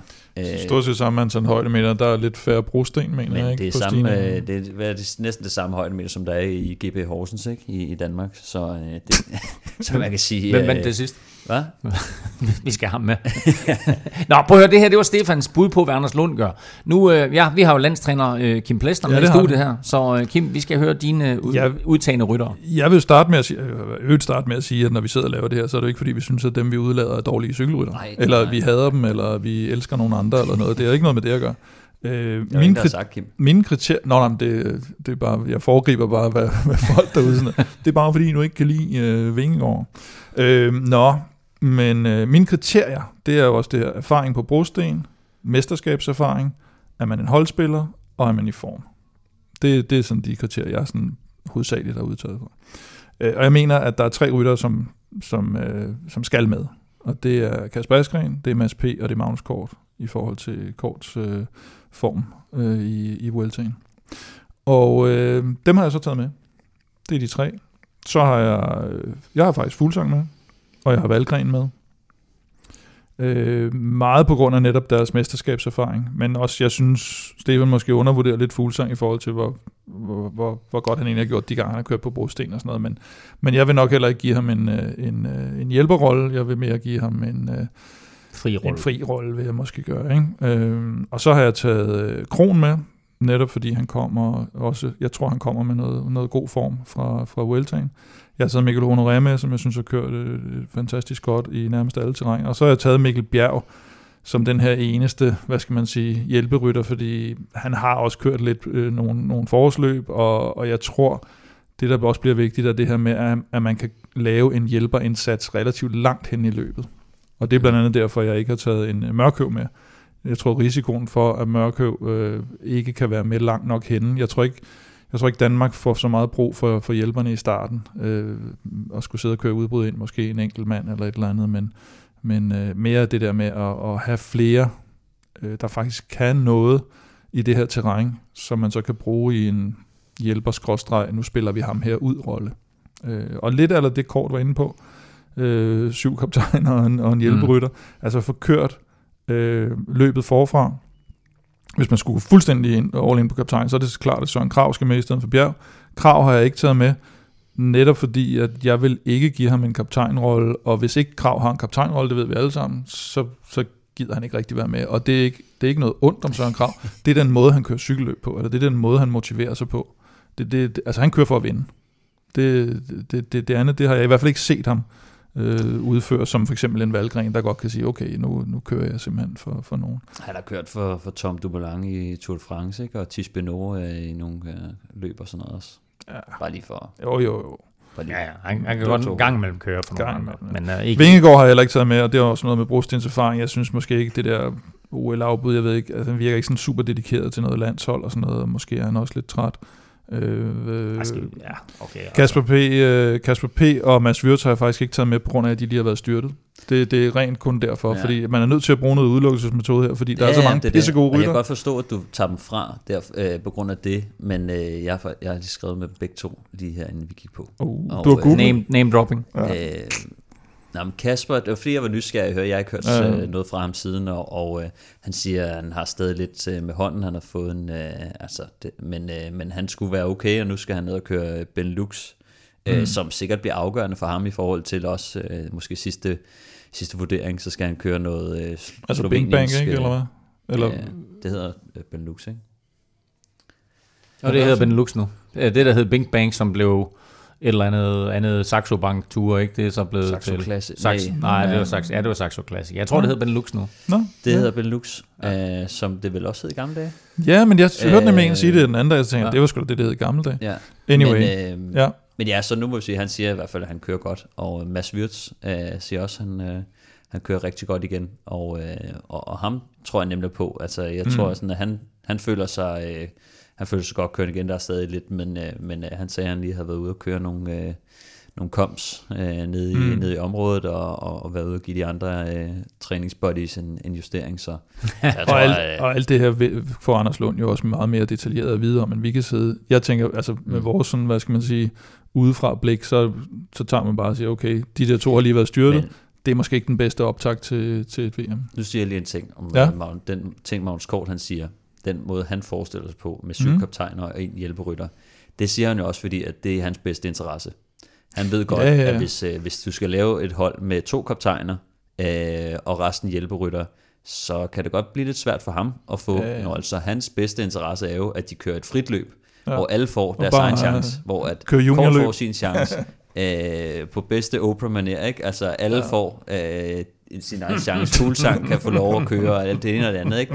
Ja. Øh, fordi at det passer jo Magnus Kort godt, og det er sådan, hans rolle ofte er på EF. Mm. Øh, men sådan er det ikke. Sådan kører de andre ikke cykelløb, og det er måske heller ikke sådan, at du vil gå ind til et VM, hvor du siger, hey, øh, vi, har en, øh, vi har to rigtig gode chancer, nu går vi lige all in, øh, men vi plukker lige for højre og venstre. Øh, Nej, altså, jeg tror også, hvis, hvis, igen, hvis, hvis man skulle lege landstræner, så tror jeg også, jeg vil måske dedikere nogle ryttere til nogle andre ryttere. Altså med dem, jeg har udsat, der vil jeg måske dedikere Valgren til Kort, øh, Kron til Mads P., øh, øh, hvad hedder det, Honoré til Askren og sådan noget. Øh, Nå, nej, men altså, at du har nogen, som godt kan være med i det terræn, og være med i faktisk langt hen i løbet, men at de stadigvæk har, hvad skal man sige, de både kan spilles ud, men også lige skal have en, en, en hjælperolle, for du kan ikke, der skal være nogen, der henter vand jo. Jeg som siger, man siger. Øh, den måde, da Mads P. han vandt VM, øh, der synes jeg faktisk, de gjorde det på en meget fed måde. Mm. Øh, der havde de jo godt nok, øh, kan man sige, Mads P., øh, Valgren og Fuglsang nærmest som kaptajner, ikke? Jo, Mads P. skulle Æh, spilles tidligt ud, ikke? Så kørte Kasper P., øh, Chris Juhl øh, og Askren, tror jeg vist også, mm. ikke? Altså, de kørte virkelig på, og de havde sådan et moment, hvor at nu kørte de bare på, og så var det lidt frit lejde bagefter. Øh, og Jamen, det, det var sådan, fordi, det blev, ruten blev ændret. Ruten blev ændret. De havde jo faktisk planlagt at den der sløjfe, Ja, de ud på, der har de faktisk planlagt at sætte øh, et, et angreb ind, og så bliver den sløjfet, og så var sådan, okay, hvornår kan vi så? Jamen lad os gøre det, når der ikke er tv-billeder på i øvrigt. Fordi det var der, hvor den der Ja, flyver ja, skulle ned, og, og så så man jo faktisk ikke det der forarbejde, de faktisk ville lave, hvor de får smadret. Men man, øh, jo, jeg synes godt, man så i hvert fald Ja, ja, ja. noget af det, du ved ikke, men, men, øh, men ja, der, den, den blev lidt ændret. Men, men jeg ser lidt, at de skal, de skal have et par, øh, par mand, øh, og så skal de bare trykke den af, øh, altså øh, på et eller andet sted, og så bare sige herfra, og så er det bare, så er det bare go. Ja. Øhm, Jeg lægger mærke til, at der ikke er nogen af jer to, der har Chris Juhl med. øh, Udover Stefan. Havde du Chris Juhl med Ja. i din trup? Nå, okay, fint. Godt. Øh, jamen, så var der en af jer to, 50% der, havde- der, havde, der havde- øh, Chris Juhl med. Jeg tror nemlig, at Anders Lund han har indlemmet Chris Juhl i den her brutotrup, for at han skal være hjælprytter og kommer med i otte-mandstruppen. Øh, Chris Juhl ved vi er dedikeret hjælprytter. Han accepterer den der rolle. Det kan godt være, at- mange af de andre er så store stjerner, så de ikke er meget for at have prædikat i hjælprytter på sig. Mm. Jeg tror faktisk også, at Mørkøv kommer med som en eller anden form for vejkaptajn, og hvem ved, altså måske sprinter, hvis han kan komme med hjem, eller lead out fra Mads P. Og så kunne jeg faktisk godt se Mikkel Bjerg komme med som frontsvin. Så er vi pludselig på tre dedikerede hjælperyttere. Mm. Øh, og hvem skulle de fem kaptajner så være? Mads P. Kort øh, giver sig selv, Kasper Askren giver sig selv, dem havde I også med. Mm. Så talte jeg lidt med Rolf, og han nævnte både Vingegård og Fuglsang, og sagde, at der er ikke nogen af de to, som ikke kommer med. Så det betyder ingen Valgren, det betyder ingen sådan krav. Og, og det er sådan tre kaptajner plus to ekstra kaptajner, mm. hvor, den ene, hvor den ene lige er blevet tur to øh, og den anden er Fuglsang. Ikke? Øh, hvad siger I til det? Hvad siger du til det, Kim? Ja, men jeg, jeg, jeg tror bare ikke, der er behov for, for det der, øh, den store bagage af, af hjælperytter øh, på den måde, som, altså netop fordi vi har så mange af de, af de store navne, at, at, at jeg, jeg synes ikke rigtig, at vi får, får, får den overhånd spillet så meget ud, hvis vi, hvis vi vælger at sætte, sætte sådan nogle rigtig gode rytter som øh, Honoré og, og så dels også øh, Kron og, og hvem der ellers øh, krav, og, øh, altså at sætte så mange af dem øh, ud af spillet. Der, der tror jeg altså mere, at man skal, man skal satse på det og sige, at vi er altså, vi er altså øh, en, et, et hold af så gode rytter, at, det, at den, det er vi nødt til at spille ud. Ikke det der med, at man så skal lige pludselig, at det bliver forvirrende, hvem der er kaptajn og sådan noget. Det, det tror jeg faktisk godt, de kan finde ud af, som Magnus også siger, at de godt finde ud af at køre sammen på det danske hold. Der har ikke rigtig været noget bøvl, øh, internt fnider og sådan noget. Øh, så jeg håber, at de, de får, får lavet sådan et hold, hvor det bliver kørt forfra, og vi får sådan positive problemer. Og bare lige for den udforstående, fortæl eller forklar, hvad betyder det, at vi kører det forfra? Jamen det er jo, du sørger for, lidt som, som Stefan også var inde på, med, med, med som, som Quickstep har været så gode til i, i forårsklassikerne mange gange, at man hele tiden har en eller to mand med ude øh, øh, i sta- øh, relativt tidligt i løbet, sådan at, at du kan sidde nede i feltet, og det ikke er dig, der skal tage ansvaret. Du har ikke behov for de her hjælperytter eller rytter, du skal ofre nede i feltet. Så sidder du lidt på hjul dernede, og hvis de så bliver hentet, jamen så har du nogle nye at spille ud. Men det kræver, at man Kim han snakker om, der er, enten så kan du få folk til at føre i feltet, eller også så kan du sende en mand ud, og så når mm. han bliver hentet, så sender du næste mand ud. Og så det er en anden måde, hvor man kan sige, i stedet for at man er i defensiven, så prøver man at gå i offensiven, for at spare de andre på en eller anden måde også, ikke? Eller man så sidder de andre og, og behøver ikke at tage noget ansvar, men, men så vil jeg jo spørge, hvem vil du have til at, øh, altså så skal du jo, hvis du har så mange kaptajner, øh, hvor du har, øh, Nej, men jeg- jeg hvor siger dem ikke- nej, men jeg siger- kaptajner, jeg siger så dem ikke som du sige, øh, hvem, er, hvem skal så hugge først? Så skal du sige til øh, Kort Honoré øh, et eller andet, og sige, ja, du hugger 100 km før, og så øh, når, når han er hentet, så er den næste mand. Øh, men, men jeg ser bare ikke, det, altså det, sådan nogle aftaler er, er svære altså at, at holde, fordi at så ændrer cykelløbet lidt karakter, så har du en dårlig placering i feltet, så, kan du, ikke- så kom du ikke til tiden, så går det ud over den næste og sådan noget. Så på en eller anden måde, så, kan, så har jeg svært ved at se den taktik øh, blive lagt på forhånd. Øh, det er meget sådan noget, der sker undervejs, hvor at hvis Søren Krav sidder lidt og tænker, puha, der er gode ben, men, øh, men jeg er lidt usikker på øh, min spurt, øh, og så kan, Jeg så må, kan man jeg må, jeg må først køre med 80 km igen. Ja, men du ved, Nå, nej, men ja. altså, der, der må man bare, altså, jeg læner mig også lidt op af Asgrens øh, generelle taktik, men det er ganske simpelt. Det er ganske Og hvis vi har øh, syv mand med, det- der kan sidde med til simpelt, 20 hvis km før mål. Det er havde han simpelt, hvis man får lavet en udskilning og får placeret flere mand i, øh, i en frontgruppe. Ja. Og øh, den har jeg lidt svært ved at se, hvis ikke man har nogen, øh, der kan placere øh, folk rigtigt. og derfor det er grund, jeg tror faktisk sådan en som Honoré, han er faktisk øh, en klasse opskrift på en, øh, en god hjælperytter til Ja, det her. Fordi Krogen at tror jeg også han har størrelsen, han har teknikken, han har erfaringen, øh, han har det der øh, aggressiv i ham, øh, og, øh, og han skal nok finde vej øh, frem til, til de gode positioner, når, Mm. det, når det spidser til. Øhm, og, og det er sådan noget, det er noget af det, som jeg synes er, er noget af det vigtigste, det er faktisk, at du, du har styrken, og, men også evnerne til at placere dig de rigtige steder på de rigtige tidspunkter. Jo, og så er der jo en, øh, en ubekendt, som vi slet ikke har talt om, og det er jo, hvordan vil de andre nationer, store nationer, mm. køre løbet? For det bliver jo også sindssygt afgørende. Altså Ja. for, for hvordan du kan lave din egen... Det hjælper ikke noget, man sidder og har en eller anden plan om en eller anden taktik, og så kører der fire hollænder i, øh, i første sving, eller øh, Belgien har lige pludselig tænkt sig at gøre sådan, eller italienerne har, så, så det bliver det jo også afhængigt af. Vi er jo trods alt ikke sådan, vi bare kan, kan sidde og spille skak med alle de andre nationer. Men altså, jeg, i min udtalelse har jeg Chris Juhl, Wirtz, Honoré, som er øh, hjælperytter, så har jeg sådan en valgren krav kort, som kan, kan både hjælpe, men også køre på dagen, hvis det skulle være. Og det synes jeg sådan, det er sådan ret afgørende, at man har. Fordi at du, man kommer sgu ikke ret mange vejen, hvis ikke man har nogen til at tage vinden jeg- for dig. Så hvis man selv skal sidde, øh, hvis der er for mange kaptajner, og de alle sammen skal sidde og, og bøvle med øh, nærmest alene, øh, fordi så kommer de ikke til at sidde så meget sammen, fordi det, de er alligevel kun ude efter øh, et resultat til dem selv på dagen. Så, så det der samarbejde, den, det vil ikke være der så meget, så skal I alle sammen sidde og bruge nogle kraft, dumme kræfter undervejs i løbet, og det er et mega langt løb. Mm. Øh, så, så hvis man selv skal sidde og klare sig selv i, i positionskampen, så, øh, så bruger man altså lige øh, 10% mere energi, øh, når, man, øh, når man når frem til finalen. Vi gemmer resten til vores VM-optakt i uh, slut september. I første omgang, der er der altså en trup, som Anders Lund han skal udtage 13. september, som I kan høre her. Held og lykke med det. Ja, præcis, som I kan høre her, så skal det nok blive vanskeligt nok. Men det, jeg godt kan lide, det er, at nu er vi kommet med øh, otte mand hver, og så ser vi simpelthen der øh, efter 13. september, hvem der havde flest rigtige. Ja, det er godt. Nå, Uanset- Jeg, jamen, jeg, har jo ikke, jeg har jo ikke taget ud fra, hvem Nå, Anders jo, Lund- nu, har- nu, har- nu Nå, har vi lavet en okay. lille konkurrence her. Den har jeg opfundet lige nu her. Jeg har alle sammen rigtigt, Øh, fordi jeg var landstræner. Præcis. Øh, uanset hvem Danmark øh, stiller med, så er det faktisk muligt, Stefan, at de slet ikke skal tænke på Mathieu van der Poel.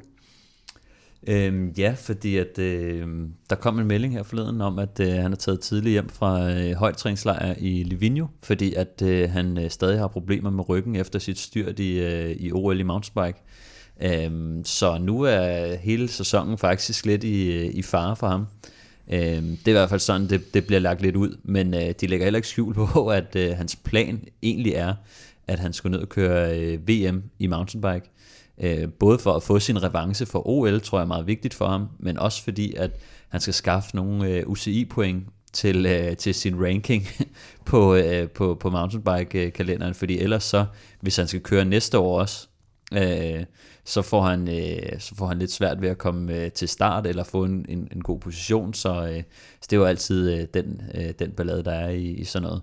Men udover det, så, så skulle han efter det her øh, VM i, i mountainbike, skulle han, skulle han direkte til, øh, til Benelux for at gøre sig klar til VM i Flandern og så øh, Paris-Roubaix. Men øh, nu må vi se, øh, hvor, hvor, hvor, hvor alvorlig den her rygskade den bliver om. Øh, Ja. Jamen, jeg troede nemlig, at han allerede havde meldt op ud til VM i mountainbike, eller at det var, at det var og nu måtte han så nøjes med de der landevejsløb. Men Ja, det, det, var i hvert fald, være, øh, han var i hvert fald hoppet af planen i forhold til, Ja. at han, han skibede øh, øh, højt og det var der, jeg så Benelux i øvrigt.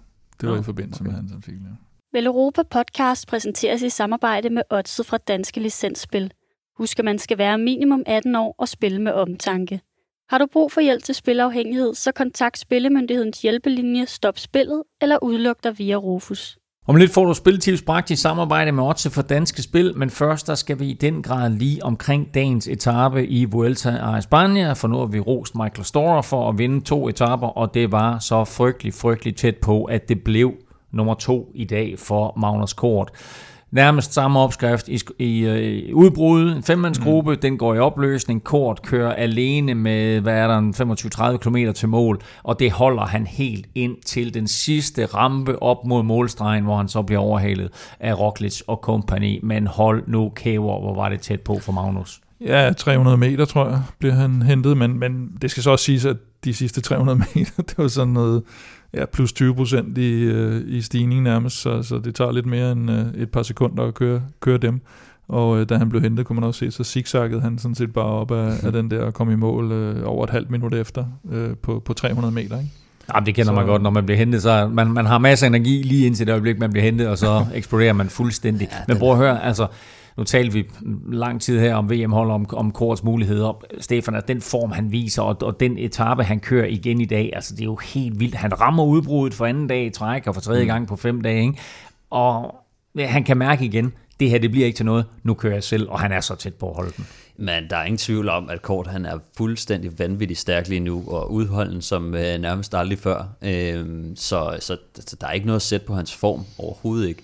Men altså, hvis vi, hvis vi tager den ind til, til VM i Flandern, så, øh, så, er det, så er det desværre et helt andet øh, game, så, så den vil jeg ikke tage fra men der er en grund til, at Magnus Kort er begyndt at køre mere i udbrud, end øh, han gjorde tidligere i sin karriere. Det er fordi, at han ikke øh, har brydet sig om den der positionskamp, øh, og fordi at han har nok svært ved at hamle op mod Roglic og de andre på de der skarpe stigninger, men kan han bare få, altså han skal jo vidderligt ikke have mere end 30 øh, sekunder mm. øh, på sådan en stejl, stejl stigning til sidst, så har han faktisk kraften til at, at køre op med de bedste, ikke? så, så det, det er fordi han har niveauet sidst øh, på dagen, øh, og, og det er der jo, altså det er jo også en ting, at, øh, at der er bare nogen, der er bedre til at øh, holde niveauet øh, i, altså efter mange dage og sent øh, sidst på, øh, på, på de lange dage også, ikke? så så det er bare øh, det, det er klasse, og, og der, ligger, øh, der ligger stadig øh, mange muligheder for, for Kort i den her Vuelta. Det er så vildt, fordi han kan se målstregen, da han bliver hentet, men den der ramme der, den er så stejl. Altså den spurt, du taler om der til sidst, den foregår vel med 6 km i timen. Altså det jeg sidder og tænker, det er, at der er jo også der er jo mange, som jeg sagde til, da vi sad og så den, så jeg sagde til Kim, det er jo Vangbakken op på, på Bornholm, ikke? Eller hvad hedder den? Dobbelt op i procenter. Ja, eller Gudhjem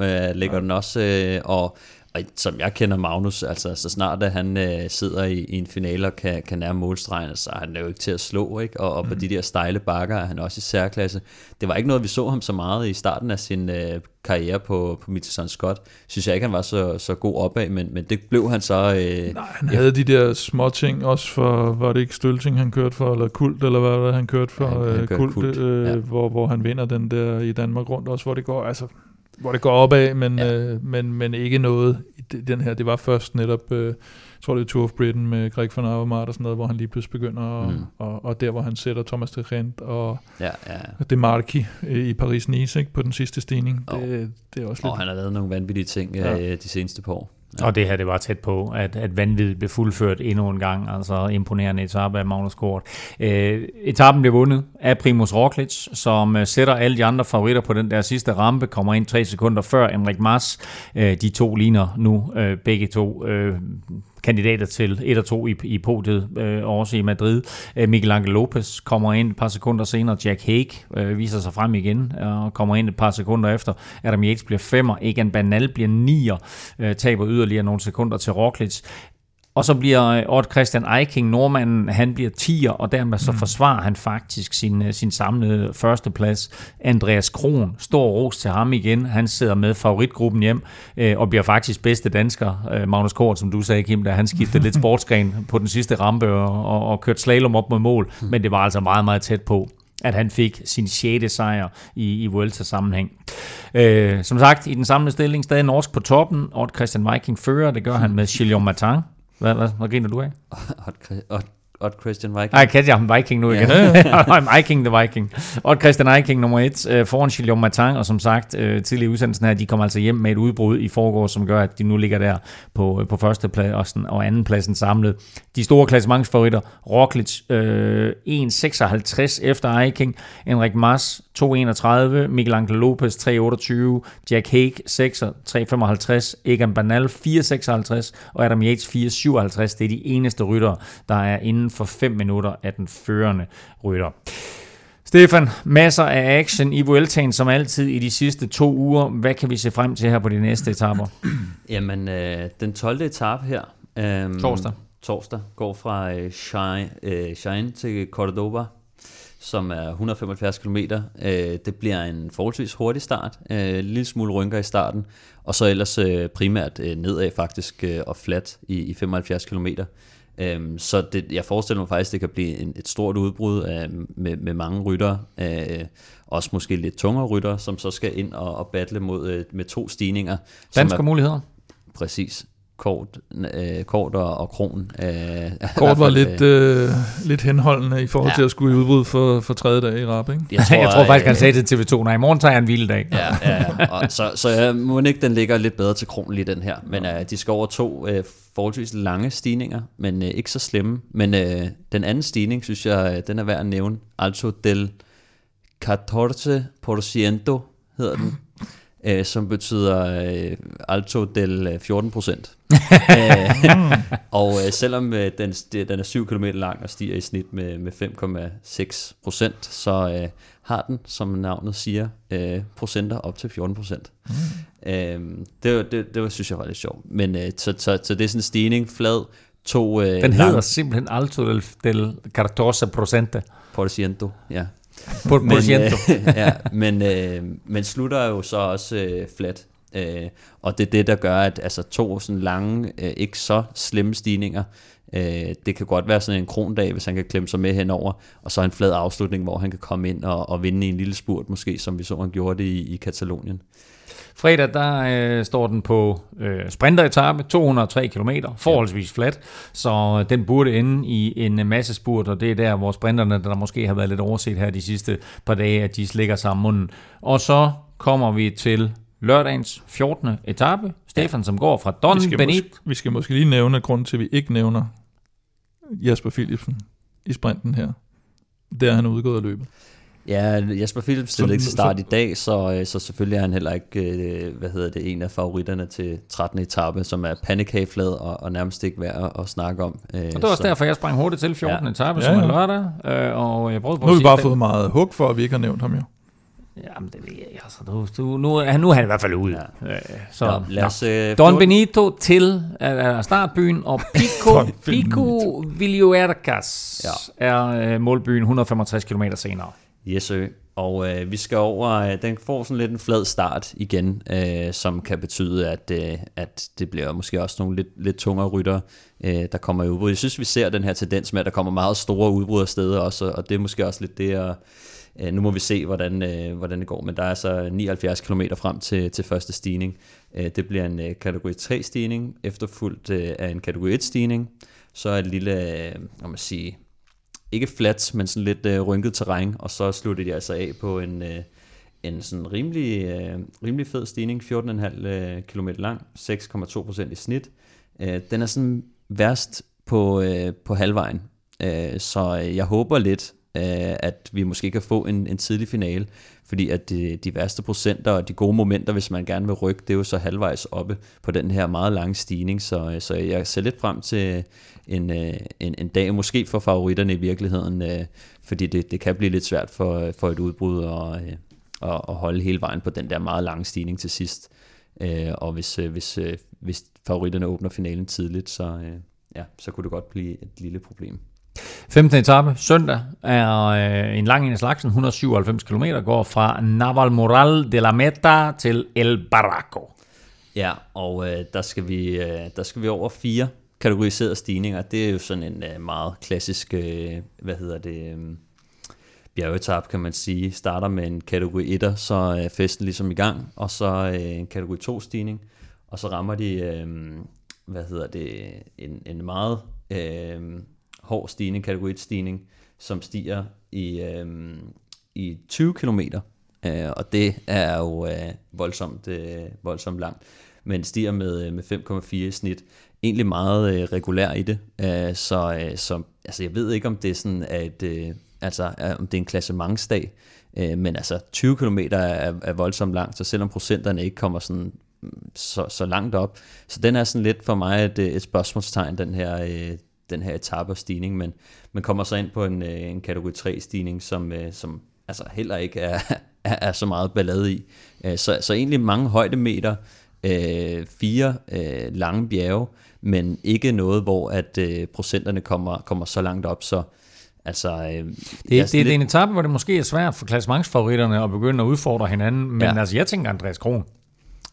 Ja, men nu, jeg synes, der er mange gode bjergryttere med, som også øh, kører efter etappesejre, desværre, synes jeg. Øh, så jeg tror bestemt, at, at Kron øh, har en mulighed øh, på den her, fordi at han er blevet øh, med årene en, en meget bedre klatrer, end øh, han oprindeligt var, og dengang jeg kørte sammen med ham, var han mere sådan en, en stærk, øh, måske mulig klassikerrytter, øh, tænkte jeg i hvert fald dengang. Nu har han så øh, tabt sig og er blevet meget bedre. Jeg tror allerede året efter, øh, øh, da jeg stoppede, så, øh, så kan jeg huske, at han vandt han vandt bjergtesten på holdets træningslejr, og så skrev jeg til ham og sagde, hvad fanden, øh, hvordan fanden, øh, hvornår fanden er du begyndt at klatre? Og så sagde jeg, ah, man har tabt sig lidt og sådan noget, ikke? Og så, så, så sådan noget som, som det her kunne godt være også fordi, at som, som vi også har været inde på, og som Kim har været meget fortaler af tidligere, øh, når, det, når vi ikke kommer øh, over nord for, øh, for 7%, så, så er det jo nærmest ikke et bjerg øh, i, i Kims øjne. Øh, Det føler jeg jo ikke. nej. Jeg tror, min grænse Nej, men- ligger på omkring 5. nej, men det, det Han er skal sådan, bare ikke have Michael Storer med. Det kan Nej, vi godt det være tror jeg er, er nøgleordet, ikke? Men, Ja. ja. men, men det er det der med, at når procenterne ligger på de der 5 procent, så, øh, så, så, er der, øh, så, så er det ikke helt stejl nok til at, til at gøre forskel, fordi man skal sgu, man skal sgu alligevel træde øh, lidt, lidt for meget, når man, øh, når man så har lavet hullet. Øh, og det er fordi, at, at sådan de almindelige faktorer som, som vind, det, øh, det, det også skal komme i spil. Ikke? Så, så alt efter, hvordan vinden står, hvis der er medvind, så kan du måske skabe lidt mere skade end, end modvind.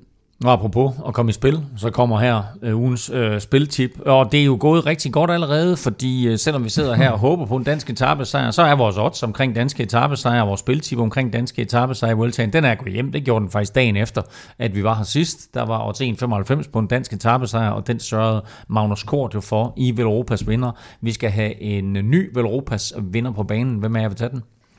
Ah, den skal Stefan næsten have lov. Jeg er ikke sikker på, at jeg tror på den. Okay. Øh, Arnaud Demar, Ham, der ikke har vundet noget ham som der helst. ikke har vundet noget som helst endnu. Ja. Øh, han, øh, han er blevet nummer to på en etape til gengæld. Øh, og jeg tror, han kommer til at vinde en etape, fordi at, øh, altså, han, er, han er sgu en, en, en dygtig rytter. Øh, en stærk rytter. Og, øh, Og Jasper Philipsen er lige udgået. ja, Altså, hvis alle de andre udgår, så kan det være en vinder til sidst. Nej, men jeg tror egentlig, når man ser på de spurter, der har været, så har de faktisk været meget rodet, og han har Ja. faktisk haft et rigtig dårligt udgangspunkt, og har haft ham her, øh, som vi snakker om tidligere, Guarnieri. Guarnieri, t- som, øh, som sin lidermand, som ikke helt er gået så godt.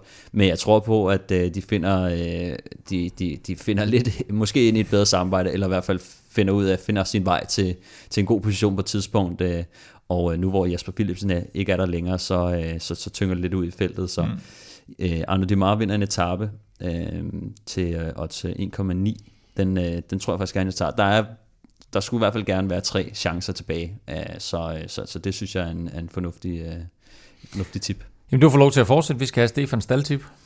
Ja, og øh, vi skal ud og kigge på, øh, jeg, jeg sad og tænkte, jeg ville skulle gerne have en top 10 med, fordi at, øh, det, den måtte gerne være sådan lidt sikker, øh, men heller ikke for sikker. Øh, og øh, David de la Cruz, øh, synes jeg har overrasket mig meget øh, i forhold til at køre klassement.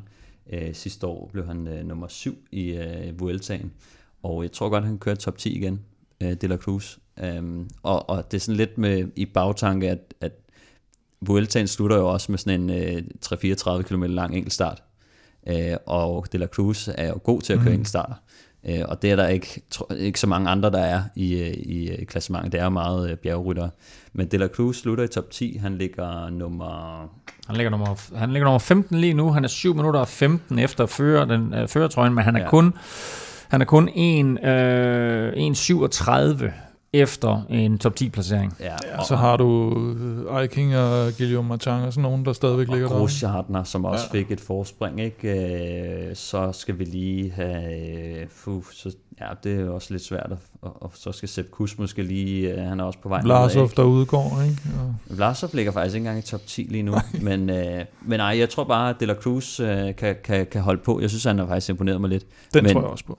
De La Cruz i top 10 giver odds 4,5, Det er og det synes, jeg, at, øh, det synes jeg faktisk er et meget pænt odds. Wow, super Det er faktisk odds. bedre end øh, vores andre to odds til sammen. faktisk. det er spil Jamen, den. øh, lad os bare få øh, Plæsters podie på banen. Ja, men det var sådan lidt... Øh, den kom egentlig for et par dage siden, og øh, så lige pludselig så gik øh, ind i os lidt meget i udbrud på, øh, på, på den her bjergetap, hvor, øh, hvor, hvor de holdt hjem med næsten et kvarter eller 10 minutter. Så øh, nu ser den ikke helt så god ud, men øh, jeg har lidt en fidus til Bahrain. Nu står der godt om Bahrain Merida her, kan jeg se. Bahrain Victorious. At øh, de har både Jack Haig, Wout Poels, Caruso og Gino Mater, der kører rigtig godt opad. Så når de kommer ind i de her lidt, lidt tungere bjerge med de lange stigninger og sådan noget, så tror jeg, at, øh, at de, de forhåbentlig får lov til at, at, at have det overtal der, der gør, at de, de kan gå hen og vinde Mark. Bedun, han kører ikke særlig godt op af. Nej, Mark Bedun, men han har jo, jeg ved ikke, om han har ligget ved Landa, eller hvad han har gjort, fordi han har ikke, han han har har ikke ligget, men han kommer, han kommer godt til sidst, som i Dauphiné. Ja, prøv at, det er jo vildt ikke, at han er med i det løb her. Vi har slet ikke talt om ham, men der skal nok Ja. komme nogle bjergetapper i Og så har de jo, og så har de jo Landa, der er gået helt ned, ikke? Så, så hvis Han de er der jo stadig altså, i- med i løbet, ikke? Så jo, et udbrud, ikke? Og så kan det, det er jo også godt for holdkonkurrencen. Så ja, det er jo sådan, den skal jeg, den, nu, nu får vi talt den lidt op, synes jeg. Og, Ja. øh, og odds 3, det, øh, det, det er bedre end for et par dage siden, der lå den i 1,6, tror jeg. Sådan. Men øh, Det var dagens øh, spiltip bragt i samarbejde med Odds for Danske Spil. Arnaud Arnaud Demar vinder en etape til 1,9. David De La Cruz slutter i top 10 til odds 4,5. Og altså Bahrain Victorious vinder holdkonkurrencen til odds 3. Vi skal lige omkring de seneste nyheder fra cyklingens verden, og vi lægger ud med de seneste transfers og en dansk guldvinder, der skal til Uno X. Øh, Kim og Uno X har i det hele taget været ret aktive. det må man sige. Øh, Lasse Normand øh, vender ikke hjem, men øh, næsten hjem til, til Uno X.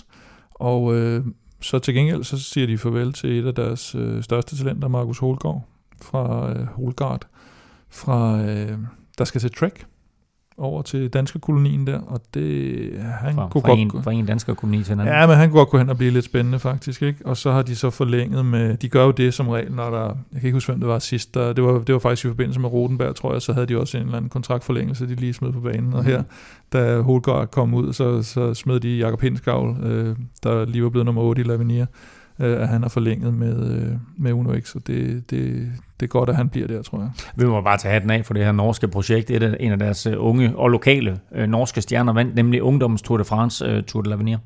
Ja, vi talte lidt om, at uh, Tobias Johannesen, han, uh, den ene af Johannesen-brødrene, han, uh, han nok var favorit efter, han var blevet to i Baby Giroen, og ham der, uh, Juan Ayuso, var, var udgået, og han vandt også fuldstændig suveræn. Han tog to af de, de sidste tre bjergetapper. Jumbo Visma har også forstærket truppen, og det er måske mere med henblik på fremtidige etappesejre end sådan hjælp til klassementsfavoritter som, som Roglic og Vingegaard og andre. Ja, det, ja, det er sådan nogle lidt sådan nogle mellem, mellemsprinter, havde jeg nær sagt, sådan lidt uh, Mike Tønissen, uh, øh, øh, wannabes, eller lookalikes, uh, Christophe Laporte og Tosh van der Sande. Lidt overraskende indkøb, synes jeg egentlig, i forhold til, hvordan... Uh, men, men de synes måske, holdet er blevet lidt for skævvredet i, uh, i Ja, klassements. der er også andet end Tour de France jo på kalenderen. Ja, ja, nå, men, øhm, og, og jeg synes, det, det er to øh, virkelig dygtige ryttere. Altså, ja, absolut. Øh, Christophe Laporte, som jo også altid er, er med i de her øh, svære finaler, hvor sprinterne også lige kan være med. Ikke? Og, øh, og nogle af de her kan man sige, øh, frække løb, øh, Mm. mm. Troboleon og, og de her øh, sige, øh, ja, svære øh, løb, som måske ikke lige øh, kommer på i bedste sendetid. Jo, og så hvad kan han få ud af det på et måske lidt mere organiseret hold, end det han har været vant til, ikke? Jo, bestemt. Jeg tror, at de, de kommer også for at køre cykelløb, ikke? og så selvfølgelig kan de også bruges, øh, eller måske mere specielt uh, Tosh van der Sande, som kan bruges som en, en stabil øh, hjælper og, og dygtig, øh, stærk rytter, som kan bruges til sidevind og føringsarbejde og sådan noget, hvis det, hvis det kommer til det også. Så kører der et øh, løb i Frankrig mm. lige nu. Vil øh, en af jer fortælle mig, hvad det hedder? Jeg vil, det vil jeg gerne. Ja. Det er det løb, vi aldrig kan huske, hvad hedder. Ja. Og hvad, hvad, fortæl mig Var det ikke det, Mads P. vandt? Åh, det kan jeg ikke huske. Det er meget vandt fem etaper i det, eller sådan noget, ud af fire. Øh, Nå, men du skal bare fortælle mig, hvad det hedder. Tour øh, pour toi øh, Charente en nouvelle Aquatine. Ej, det, det, det, var, det var tæt på, vil jeg sige. At det, det hedder ikke, det hedder i hvert fald ikke Aquatine. Øh, Jeg tror, Aquitaine. jeg tror, du har ret i, Nå, ja, i, Tour, Tour. Poitou, Charente og Nouvelle Aquitaine. Men øh, grunden til, at jeg bringer det op, er, at Elia Viviani vandt første etape i en ret spektakulær spurt. Ja, jeg synes, det var øh, det, det så lidt underligt ud med, at uh, ham og holdkammeraten Consoni, de nærmest lå, og, og, og det var sådan en lidt dobbelt op af den der mørkøv uh, Cavendish i Og turen. Consoni er det ham, andre kalder Consoni, eller hedder han Consoni, eller hvad hedder Nå han? ja, det kan faktisk godt være, han hedder Consoni, det er ikke engang løgn. Øh, og han var jo med på øh, italienernes øh, 4 km. Det var han nemlig. Ja. Så han skulle lige sættes på plads af Viviani, som, øh, som jo kun fik, øh, hvad fik han? Fik han sølv til OL? Så det, er værd, det var derfor, han lige skulle... Øh, han var utilfreds med, at han ikke havde fået en guldmedalje. Ja, han er, øh, Fik sølv i, i Omnium, ikke efter ham, øh, Walls der fra, fra England, Ja. ja. sådan det var. Ja, præcis. Nu skal det ikke handle om sølv eller guld. Nu skal det handle om noget, der er meget vigtigere, nemlig afgørelsen i Den store Vuelta dansk quiz, som vi måske har haft før. Ikke desto mindre, så øh, er der altså 12 danske rytter, som har vundet en etape i Vuelta i Spanien. I har haft sådan cirka halvanden time til at tænke over, hvem det eventuelt kunne være. Er der 12 danske rytter, eller er der 12 danske sejre? Der er 12 danske, forskellige danske ryttere, der har vundet en etape Seriøst? i Vuelta a España. Øh, I har haft lidt tid til at tænke over det, I har haft lidt tid til at skrive ned. Øh, jeg håber ikke, I har googlet. Det er i hvert fald imod reglerne. Og øh, Kim, du har serveretten. Så vil du svare først, eller vil du lade Stefan svare først? 12? Det er jo sindssygt mange. Ja, der er ret mange. Det kan jeg slet ikke uh, få til at hænge sammen. Nå, nej, øh, nej men uh, traditionen siger jo, at uh, så skal jeg lade Stefan svare først. Godt. Stefan? Magnus Kort. Det, det er et godt valg. Det vil jeg sige. Det, det er et skarpt, det er et skarpt valg. Ja. Så siger jeg øh, Claus Michael Møller. Er også et fornemt valg. Han vandt øh, 15 etape i 2001. Så siger jeg øh, Kim Andersen. Uh, ja. var du lige ude på dybvand der, var du ikke det? Han vandt 10. etape i 81. Du var forberedt, der var. Så siger jeg Jesper Skibby. Uh, ja. Hvor mange har Skibby vundet? To. Han har vundet tre. Tre alligevel. Han vandt øh, tredje etape i 91, syvende etape i Lilledes i 91, og så 9. etape i 95. Mm-hmm. Stefan? Johnny Velts. Johnny Uh, uh. Velts har vundet 15. etape i 1988. Ja, jeg fjerner alle dem, som Kim han kan. Ja. Ja. Så, så synes jeg... Så, Øh, Jakob Fuglsang. Er korrekt. Han vandt øh, 16. etape i 2019.